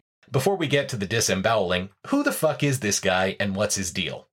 The book in question is modestly titled The Secret History of the World and was sprung upon an unsuspecting world by one Jonathan Black back in 2013. Except it turns out that Jonathan Black is actually just a pen name for Mark Booth, a publisher and former Oxford lecturer who appears to be vying for the official Paranoid Strain Most Credulous Person in the World award. Technically, the field is wide open since the death of our hero, Art Bell. Lest you doubt us. And really, after all this time, are you seriously not willing to give us a benefit of the doubt when it comes to identifying the purest forms of crazy? The publisher put out a sort of trailer for the book, narrated by Booth himself. Think maybe we tracked this thing down and inserted it here for your delectation? You bet your sweet ass we did. And mystics say that the cosmos began when the great cosmic mind began to reflect on himself. He had it in mind to create a race of beings rather like himself. If you had been there, you might have been able to see wave after wave of thoughts emanating from the mind of God. And in the same way that over vast unimaginable stretches of time, wave after wave dashing on the seashore, smooth pebbles, so wave after wave coming out of the mind of God fashioned the first matter. And if you were able to look more closely, you might see that these waves emanating from the mind of God were actually made up of millions of angels. Angels are the thoughts of the great cosmic mind. One of the great waves was made up of a glittering order of angels that the Bible calls the powers that be. These powers work together to create the race of beings that God has in mind. This race of beings would be able to enjoy free will and could think freely and choose who they wanted to love. The powers that be arrange themselves around the earth and were known to the ancient peoples as the gods of the solar system. The pattern that the powers that be made in the sky would help shape humanity and give humanity faculties that are unique in the cosmos. Because the moon reflects the light of the sun, for example, we too have the power to reflect, to think. So it was that matter was precipitated from the great cosmic mind but it didn't happen all at once, and for a long time forms were more fluid and morphed, and there were giants and dwarves and monsters, and men walked with gods and angels and spirits. These are the times remembered in the early passages in the Bible and in the sacred myths of all religions. Booth's story is that he was kind of interested in esoteric views of history and reality, and then one day, the strangest thing happened. And uh, then one day, this guy came to see me who was, I could tell he was a bit, he was different. There was something odd about him. I drifted into publishing, and he said to me, um, Will you publish some old alchemical texts? And I'll write some new introductions. We went out to lunch, and it was the first of several lunches. And I discovered that he had this amazing knowledge. I learned that he was an initiate of several secret societies. And I found I could ask him almost anything, and um, and he would tell me. After a while, he said to me, uh, I, I, think you're ready now." And I said, "Ready for what?" And he said, "Initiation." And I thought about it long and hard, and decided not to go with it. And that was partly because I knew by then that initiation could be very dangerous, that it does can take you quite near death. Uh, but then also, I realized that I would have to take a vow of secrecy, and I would never be able to write about all these wonderful things that I've learned. So, as a quick recap, Mr. Booth decided not to join a secret society, though his mysterious patron offered the opportunity, because he was afraid of the near death aspects of the preferred initiation ritual, and because he was afraid that, once sworn to secrecy, he would not be able to share the esoteric wisdom he had accumulated with us, the science believing hoi polloi. Well, thank goodness he made the right choice. Uh, yeah. Thank goodness. Anyway, as Booth's purpose is to recast all of history as some sort of war of the gods, except it totally happened in real life, yo, he has a lot of displeasure to express about the primacy of science and rationality in the modern world. Science has taken over from religion as a main agent of social control. It is science that decides what is acceptable for us to believe and what is beyond the pale. In both the ancient world and the Christian era, the secret philosophy was kept secret by threatening those who trafficked in it with death. Now, in the post Christian era, the secret philosophy is still surrounded by dread, but the threat is of social death rather than execution. Belief in key tenets, such as prompting by disembodied beings or that the course of history is materially influenced by secret cabals, has been branded as at best crackpot, at worst the very definition of what it is to be mad. See, this is exactly the sort of thing I worried about when I decided to lay bare the sheer weirdness that confronts us as modern seekers after reality in this here episode. Given how fucked up everything we heard from the sane scientists and philosophers can be, I worry that you're somehow attuned now to believing this dude's evidence free horseshit. But I hope you see there's a huge difference between bravely saying, I don't know, when confronted with the current limits of human knowledge, as both philosophers and scientists tend to do, and instead barreling through, insisting that you, in fact, do know, because a bunch of texts written thousands of years ago, without any physical evidence to their veracity, are nonetheless totally true because parts of them are in sync with other ancient allegorical texts from other societies and traditions. Or at least, in your opinion, they are. That's just math, people. Okay, enough with the preliminaries. Let's give you a few samples of pure, uncut Mark Booth crazy. These are going to be presented as individual, unconnected diamonds. I could provide more context, but it honestly wouldn't help. In the secret history, the evolution of the species were not the even progress that science supposes. There were dead ends, false starts, and even deliberate attempts at sabotage. Snakes, spiders, beetles, and parasitic creatures, on the other hand, were formed under the malignant influence of the dark side of the moon. According to the secret doctrine, the animals we know today evolved into the forms we are familiar with today's, influenced by the stars and planets. Lions by the constellation of Leo, for instance, bulls by the constellations of Taurus. Centaurs, mermaids, sirens, fauns, and satyrs were predecessors of anatomically modern humans, representing the impulse to create anatomically modern humans in various transitional stages. Please, someone alert the major research universities' biology departments. But he has more on the subject, namely that humans at an earlier stage were plants. Now, understand, he's not saying that all life has a common ancestor, that plants and animals broadly evolved from earlier forms. No, he means at one time our ancestors were Swamp Thing. But he has proof. Well, not proof, more like additional nonsense. Of course, no artifacts have survived from the times when gods and proto humans lived in plant form, but there is at least a reliable record of such artifacts. By which, of course, he means that some people in the past reported hearing that somebody saw something that was kind of similar to something else that connects to his bullshit worldview. In approximately 485 before Christ, Herodotus visited Memphis in Egypt. There, in vast underground vaults, he was shown rows of statues of former kings stretching back as far as the eye could see into almost unimaginably distant times. These beings, said the priests, were born one from the other, that is to say, without the need of a sexual partner, by the plant like method of parthenogenesis each carrying a plaque giving name, history, and annals, the wooden monuments were a record of a long lost era of the vegetable life of humankind. Well, Herodotus was an important ancient historian. I'm assuming everything he wrote meets modern standards of skeptical rigor, evidence, and observation. Oh?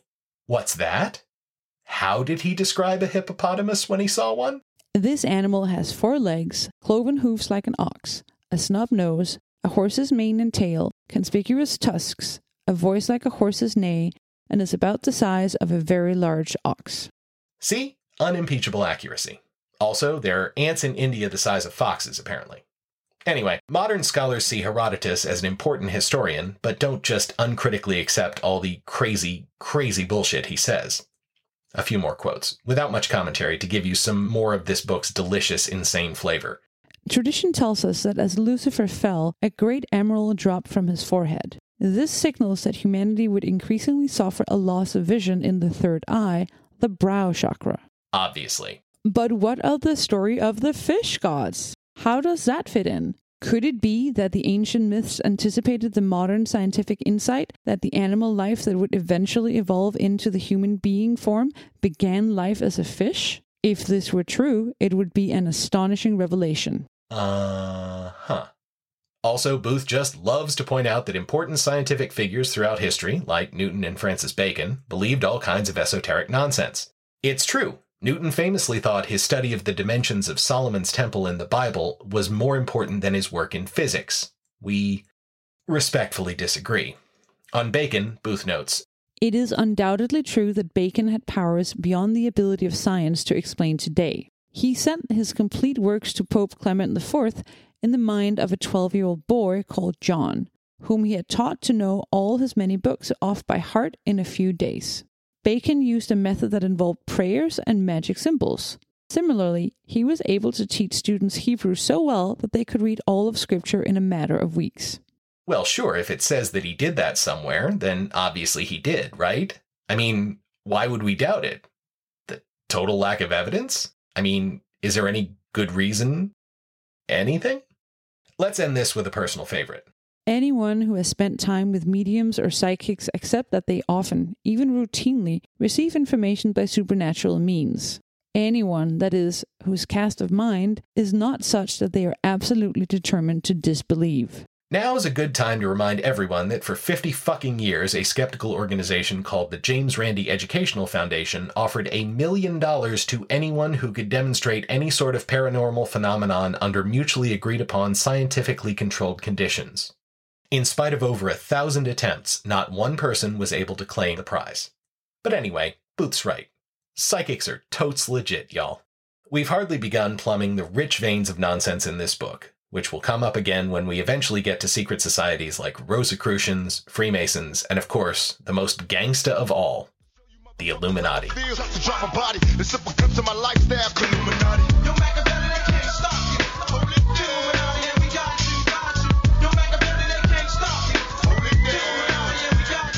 But for now, we need to wrap this monster episode up. So, in the end, what have we learned? That neither philosophy, Eastern nor Western, nor science has managed to fully, completely plumb the depths of our shared reality well enough that we can truly declare that we know what is, in fact, real. Nor do we understand what we mean when we say we can know something, given how elusive the concept of selfhood is. And yet, your host remains just as committed as ever to skepticism, falsifiability, and logical investigation as the best way for us to get ever closer to pinning down these elusive concepts. So, why say it's better to accept scientific realism than other ideas? Mainly because scientific realism seems, at least to us, to be the approach to epistemology that requires the fewest a priori commitments.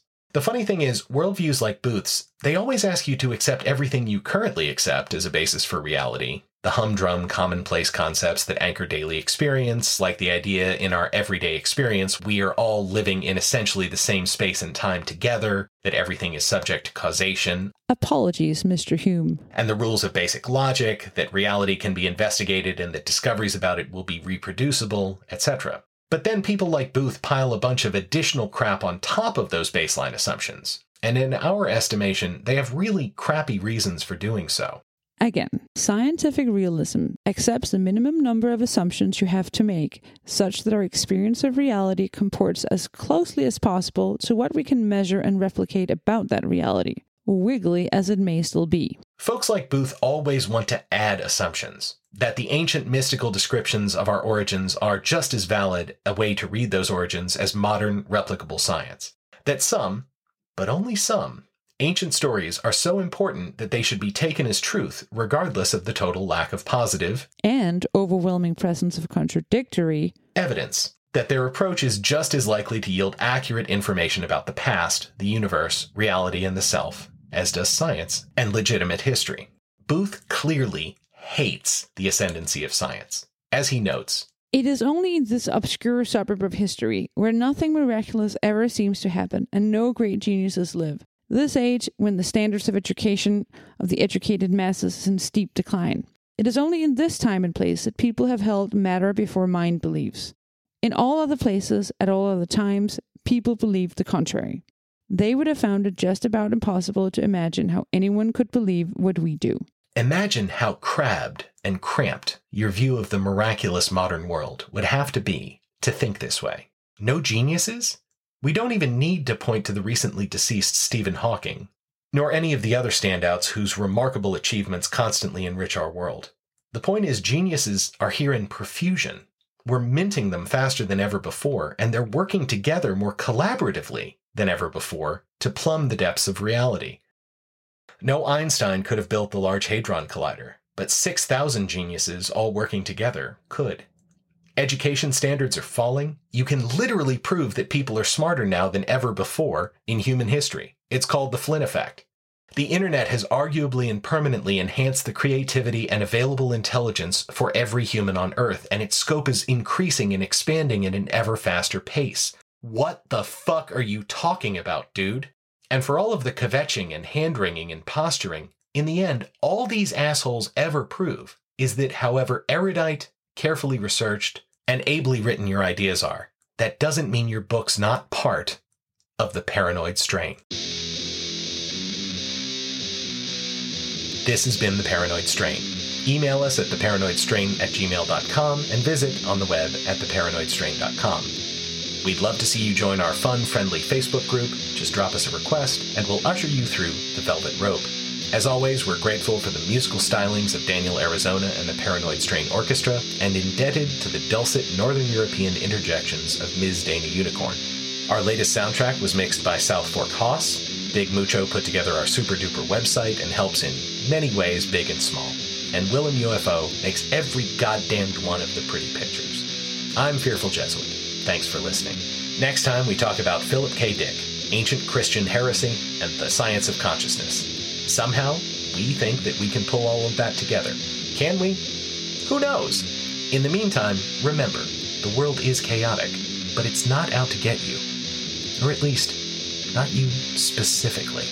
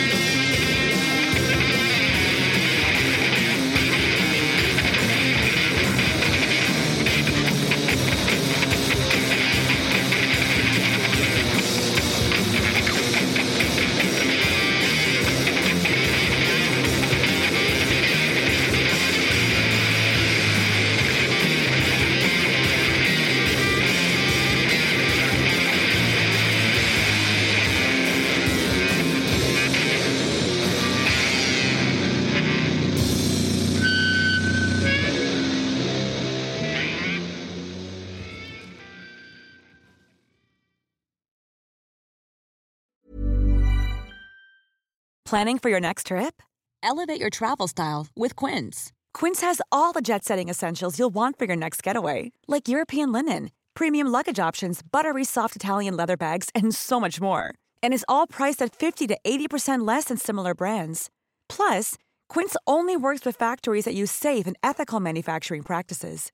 Pack your bags with high-quality essentials you'll be wearing for vacations to come with Quince. Go to quince.com/pack for free shipping and 365-day returns.